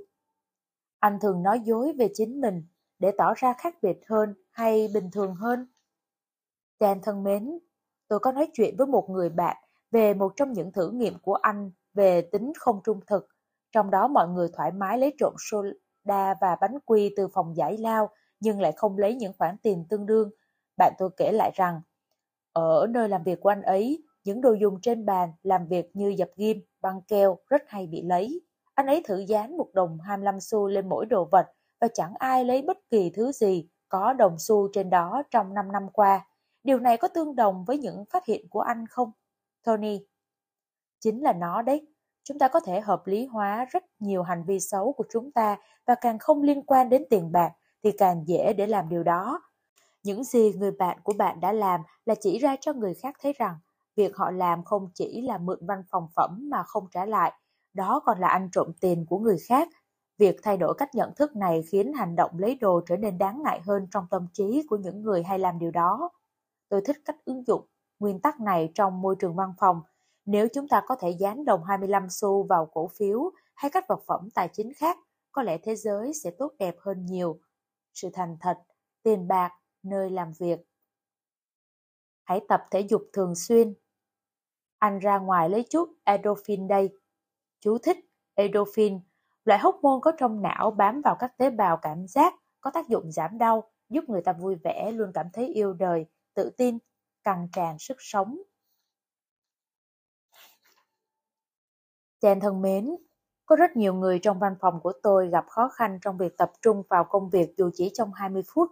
Tuy nhiên, dường như họ lại rất giỏi tập thể dục trong một khoảng thời gian dài, và điều đáng ngạc nhiên là họ khá bền bỉ trong những hoạt động thể chất này. Anh có thể giải thích sự mâu thuẫn này không? Michael: Thực ra đây không phải là sự mâu thuẫn mà theo những gì tôi biết gần đây là hai mặt của cùng một cơ chế. Vài tuần trước tôi bay tới California để dự một số cuộc họp. Tôi rời nhà lúc bốn giờ rưỡi sáng và tới San Francisco lúc mười giờ sáng. Tôi dự các cuộc họp và đến năm giờ chiều thì tôi đã kiệt sức. Tôi có rất nhiều việc chưa làm và tôi quyết tâm phải hoàn thành ít nhất vài việc. Vấn đề là khi đó tôi cảm thấy hoàn toàn hết năng lượng, vì thế tôi đã chạy bộ tập thể dục. Thường thì tôi rất cố gắng chạy thường xuyên, khoảng năm năm hoặc mười năm một lần, nhưng lần chạy bộ đó rất thú vị và nó làm tôi thay đổi quan niệm về việc này. Tôi chạy một chút, đi bộ một chút, nghe nhạc trong lúc chạy. Việc chạy bộ lúc đó quả là một thách thức và chẳng mấy chốc tôi đã thở không ra hơi. Nhưng vẫn chẳng là gì so với sự mệt mỏi về tinh thần khi phải làm những việc mà tôi cần phải làm. Cơ bản khi đó tôi đang trốn việc và cảm thấy thoải mái. Điều tôi nghiệm ra được là những người hoặc là không thích những điều họ đang làm hoặc không có đủ sức mạnh tinh thần để tập trung vào những nhiệm vụ phức tạp, thường nghỉ giải lao lâu hơn để tập thể dục. Hãy tưởng tượng một vài đồng nghiệp của bạn nghỉ giải lao hai tiếng để đọc một quyển sách hoặc xem một bộ phim. Chắc chắn họ sẽ bị coi là những người lười biếng ích kỷ, chỉ biết lãng phí thời gian và không đóng góp gì cho tổ chức hay xã hội. Nhưng vì các quy chuẩn xã hội cho chúng ta biết rằng việc tập thể dục tốt cho sức khỏe, nên đây sẽ là lý do tuyệt vời để tạm gác lại công việc mà không cảm thấy tiêu cực về điều đó, và những người tập thể dục thậm chí còn nhận được sự tôn trọng từ những người phải ở lại làm thay cho họ. Giờ tôi đã phát hiện ra cách để lấy thời gian làm việc riêng mà không cảm thấy tội lỗi về việc đó. Chắc chắn tôi sẽ chạy bộ thường xuyên hơn. Nơi làm việc, tập thể dục, sự trì hoãn công việc. Ký ức: Không phải tôi mất trí nhớ đâu, tôi chỉ đang sống trong thì hiện tại thôi. Dan thân mến, làm sao để tận hưởng cuộc sống được nhiều hơn nữa? Mỗi năm thời gian dường như lại trôi qua nhanh hơn. Ngày tháng vội vã vụt qua, còn một năm gần như chẳng động lại gì. Có lý do nào cho điều này không? Hay việc thời gian trôi qua chậm hơn khi chúng ta còn bé chỉ là một ảo giác? Gao: Thời gian đó là có trôi qua, hay chính xác hơn, có cảm giác trôi qua nhanh hơn khi chúng ta già đi. Trong vài năm đầu đời, mọi điều chúng ta làm hay cảm nhận đều mới mẻ và rất nhiều trải nghiệm của chúng ta là độc nhất. Vì thế chúng ta để lại ấn tượng mạnh và ăn sâu vào ký ức. Nhưng những năm tháng qua đi, càng ngày chúng ta càng ít có những trải nghiệm mới. Một lý do cho điều này là đến khi chúng ta trưởng thành, chúng ta đã trải qua và hoàn thành được nhiều việc. Ngoài ra, một lý do tiêu cực hơn nhiều đó là qua thời gian, chúng ta dần trở thành nô lệ của những thói quen hàng ngày và ít thử những điều mới mẻ hơn. Để kiểm tra xem đây có phải là trường hợp của bạn không, hãy cố gắng nhớ lại những gì đã xảy ra với bạn mỗi ngày trong tuần qua. Khả năng cao là không có điều gì đặc biệt cả, và bạn khó có thể nhớ được cụ thể điều mình đã làm vào ngày thứ hai, thứ ba, thứ tư. Khi ta đã hiểu được những ảnh hưởng quan trọng của việc ghi nhớ những trải nghiệm đối với sự yêu đời và hạnh phúc, chúng ta có thể làm gì với xu hướng đáng ngại kia? Có lẽ chúng ta cần một ứng dụng điện thoại biết khuyến khích chúng ta thử những trải nghiệm mới, chỉ ra những điều chúng ta chưa làm, gợi ý những món ăn chúng ta chưa từng nếm thử và đề xuất những địa điểm mà chúng ta chưa từng ghé qua. Ứng dụng này có thể giúp cuộc sống của chúng ta đa dạng hơn, kích thích chúng ta thử những điều mới, làm thời gian trôi chậm đi và khiến chúng ta hạnh phúc hơn. Trong lúc chờ ứng dụng này ra đời, tại sao không thử làm ít nhất một việc mới mỗi tuần nhỉ? Sự lão hóa, ký ức, những trải nghiệm, sách và sách nói. Mình phát chán việc Moby Dick cứ nằm trên giá sách treo người mình, cho nó vào máy Kindle và kể từ đó chẳng phải suy nghĩ gì về nó nữa. Chú thích: Moby Dick là một tác phẩm văn học của Herman Melville, đồng thời cũng là tên của con cá voi trắng trong truyện. Dan thân mến, có nhiều lúc mọi người xung quanh tôi thảo luận về một quyển sách mà họ vừa mới đọc xong. Mặc dù tôi cũng biết rõ về quyển sách và muốn tham gia cuộc trò chuyện, nhưng tôi lại do dự bởi tôi chỉ nghe đọc từ sách nói. Câu hỏi đầu tiên của tôi là tại sao tôi lại thấy xấu hổ khi thừa nhận chỉ nghe sách nói? Câu hỏi thứ hai là tôi có thể làm gì về chuyện đó đây? Paula, chúng ta học cách nghe và hiểu khi còn rất nhỏ nên chúng ta không thực sự nhớ được việc nghe và hiểu ngôn ngữ nó khó khăn đến mức nào. Mặt khác, chúng ta học cách đọc viết khi lớn hơn và vì vậy luôn nhớ những khó khăn ban đầu của chuyện đọc viết. Do sự khác biệt này nên mọi người thường nghĩ việc đọc khó khăn hơn nhiều so với việc nghe và từ đó chúng ta cũng cảm thấy tự hào hơn về việc đọc hơn là nghe. Gợi ý đầu tiên của tôi là bạn hãy nhớ rằng việc đọc không nhất thiết phải khó hơn việc nghe. Trên thực tế, xếp hạng về độ khó có thể ngược lại. Khi nhận được câu hỏi của bạn, tôi đã đi mua một bản sách nói và nghe nó trên một chuyến bay dài. Phải nói là tôi thấy khó tập trung hơn khi lắng nghe một quyển sách so với việc đọc quyển sách đó. Tôi cũng nên nói luôn rằng quyển sách mà tôi nghe là quyển Galapagos của tác giả Kurt Vonnegut. Điều này có thể là một phần lý do tại sao tôi cảm thấy như trên. Gợi ý thứ hai là bạn hãy tìm một từ khác để mô tả trải nghiệm của bạn. Chẳng hạn, với những quyển sách bạn yêu thích, bạn có thể nói rằng tôi ngấu nghiến quyển sách đó, hoặc bạn có thể nói tôi vật lộn với quyển sách đó cho những cuốn khó hơn. Nếu những cách này không hiệu quả với bạn, có lẽ đã đến lúc cần mở rộng nghĩa của từ đọc. Chúng ta đang thừa nhận rằng hiện nay có rất nhiều cách để thu thập thông tin. Sách nói là một trong số đó. Điều này nghe có vẻ hư cấu, song bạn có thể dẫn đầu một cuộc cải tổ về cách gọi và giúp nhiều người nghe sách nói cảm thấy thoải mái hơn với điều họ đang làm. Công nghệ, giải trí, ngôn ngữ, linh hồn và thuyết đánh cược của Pascal. Dan thân mến, mới đây khi đến một quán bar, tôi đã gặp một người nói với tôi rằng anh ta không tin con người có linh hồn. Ngay lập tức, tôi hỏi xem anh ấy có muốn bán linh hồn của anh ấy cho tôi không. Cuối cùng, chúng tôi cũng nhất trí với mức giá hai mươi đô la. Tôi trả tiền, còn anh ta viết lên một cái khăn ăn rằng đã bán linh hồn của anh ấy cho tôi. Tôi không tin vào sự sống sau cái chết, nhưng tôi tin rằng dù linh hồn có tồn tại đi nữa thì nó cũng phải có giá trị cao hơn, thậm chí vô hạn. Vì thế, hai mươi đô la có vẻ là một cái giá hợp lý. Có phải tôi đã trả quá nhiều không? Hay tôi đã được một món hời? Carrie, bạn mặc cả khôn khéo đấy. Suy luận của bạn gợi lại thuyết đánh cược của Pascal. Học thuyết được đặt theo tên một nhà triết học được cho rằng nếu chỉ có một xác suất rất nhỏ rằng Chúa và thiên đường có tồn tại và giả sử giá trị của cuộc sống sau cái chết là vô hạn, thì nước đi thông minh là hãy sống như thể Chúa và thiên đường có tồn tại, bởi bạn sẽ nhận xác suất nhỏ kia với vô vạn và kết quả sẽ là vô hạn. Nói về giá cả, tôi cảm thấy là bạn đang có một món quà rất hời vì ba lý do. Đầu tiên, việc nói chuyện mua bán linh hồn này chắc chắn thú vị hơn nhiều những chuyện phím thông thường ở quán bar. Do đó, nếu bạn coi trọng chất lượng thời gian của mình, thì hai mươi đô la là một khoản đầu tư tốt ngay cả khi linh hồn thật sự không tồn tại. Thứ hai, giờ bạn đã có một câu chuyện hay để suy ngẫm trong một thời gian dài. Điều này cũng có vẻ đáng giá hơn hai mươi đô la. Cuối cùng là giờ bạn đã là chủ sở hữu của một linh hồn. Nhưng nếu tất cả những lý do này không thuyết phục được bạn, thì hãy bán cho tôi linh hồn đó, tôi sẵn lòng mua lại nó. sự hối tiếc, giá trị, tôn giáo. Khoe khoang giá cả. Thôi rồi, Valeria để để giá làm kìa. Dan thân mến, tôi mua hai chai rượu khác nhau ở một cửa hàng đang khuyến mại. Mua một, được một với giá năm xu. Chai thứ nhất tôi mua giá mười sáu đô la chín mươi chín xu và tôi được mua chai thứ hai với giá năm xu. Tôi được một người bạn thân mời tới nhà ăn tối vào ngày mai và tôi dự định sẽ mang một trong hai chai rượu đó đến. Nhưng tôi nên chọn chai nào đây?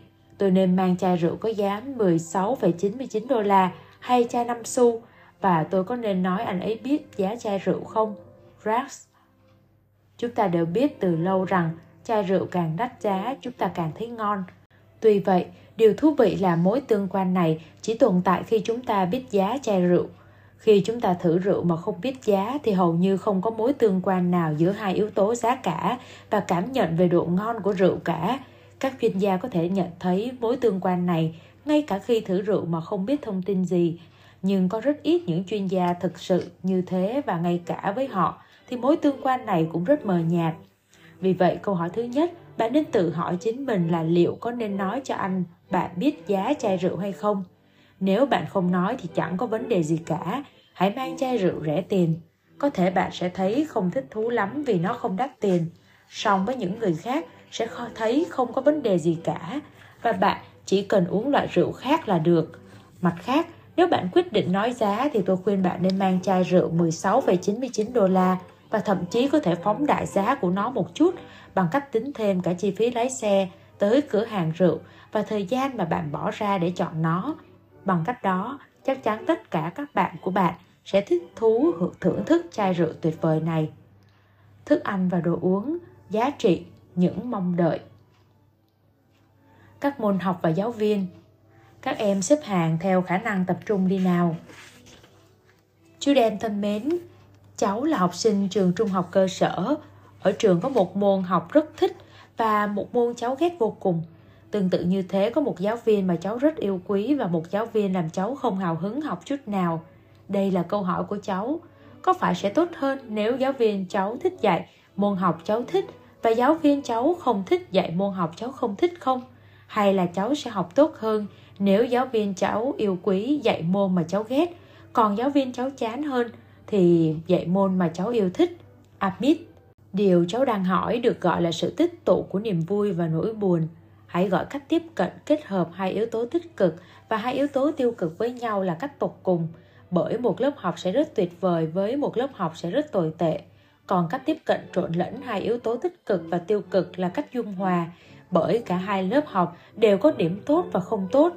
Nếu cháu tin rằng bản chất của những kết hợp này là không đối xứng, tức mỗi điểm tích cực thêm vào sẽ khiến cả trải nghiệm tốt lên, nhưng chỉ cần có một điểm tiêu cực thì cả trải nghiệm sẽ tiêu cực theo, thì cháu nên chọn cách tột cùng.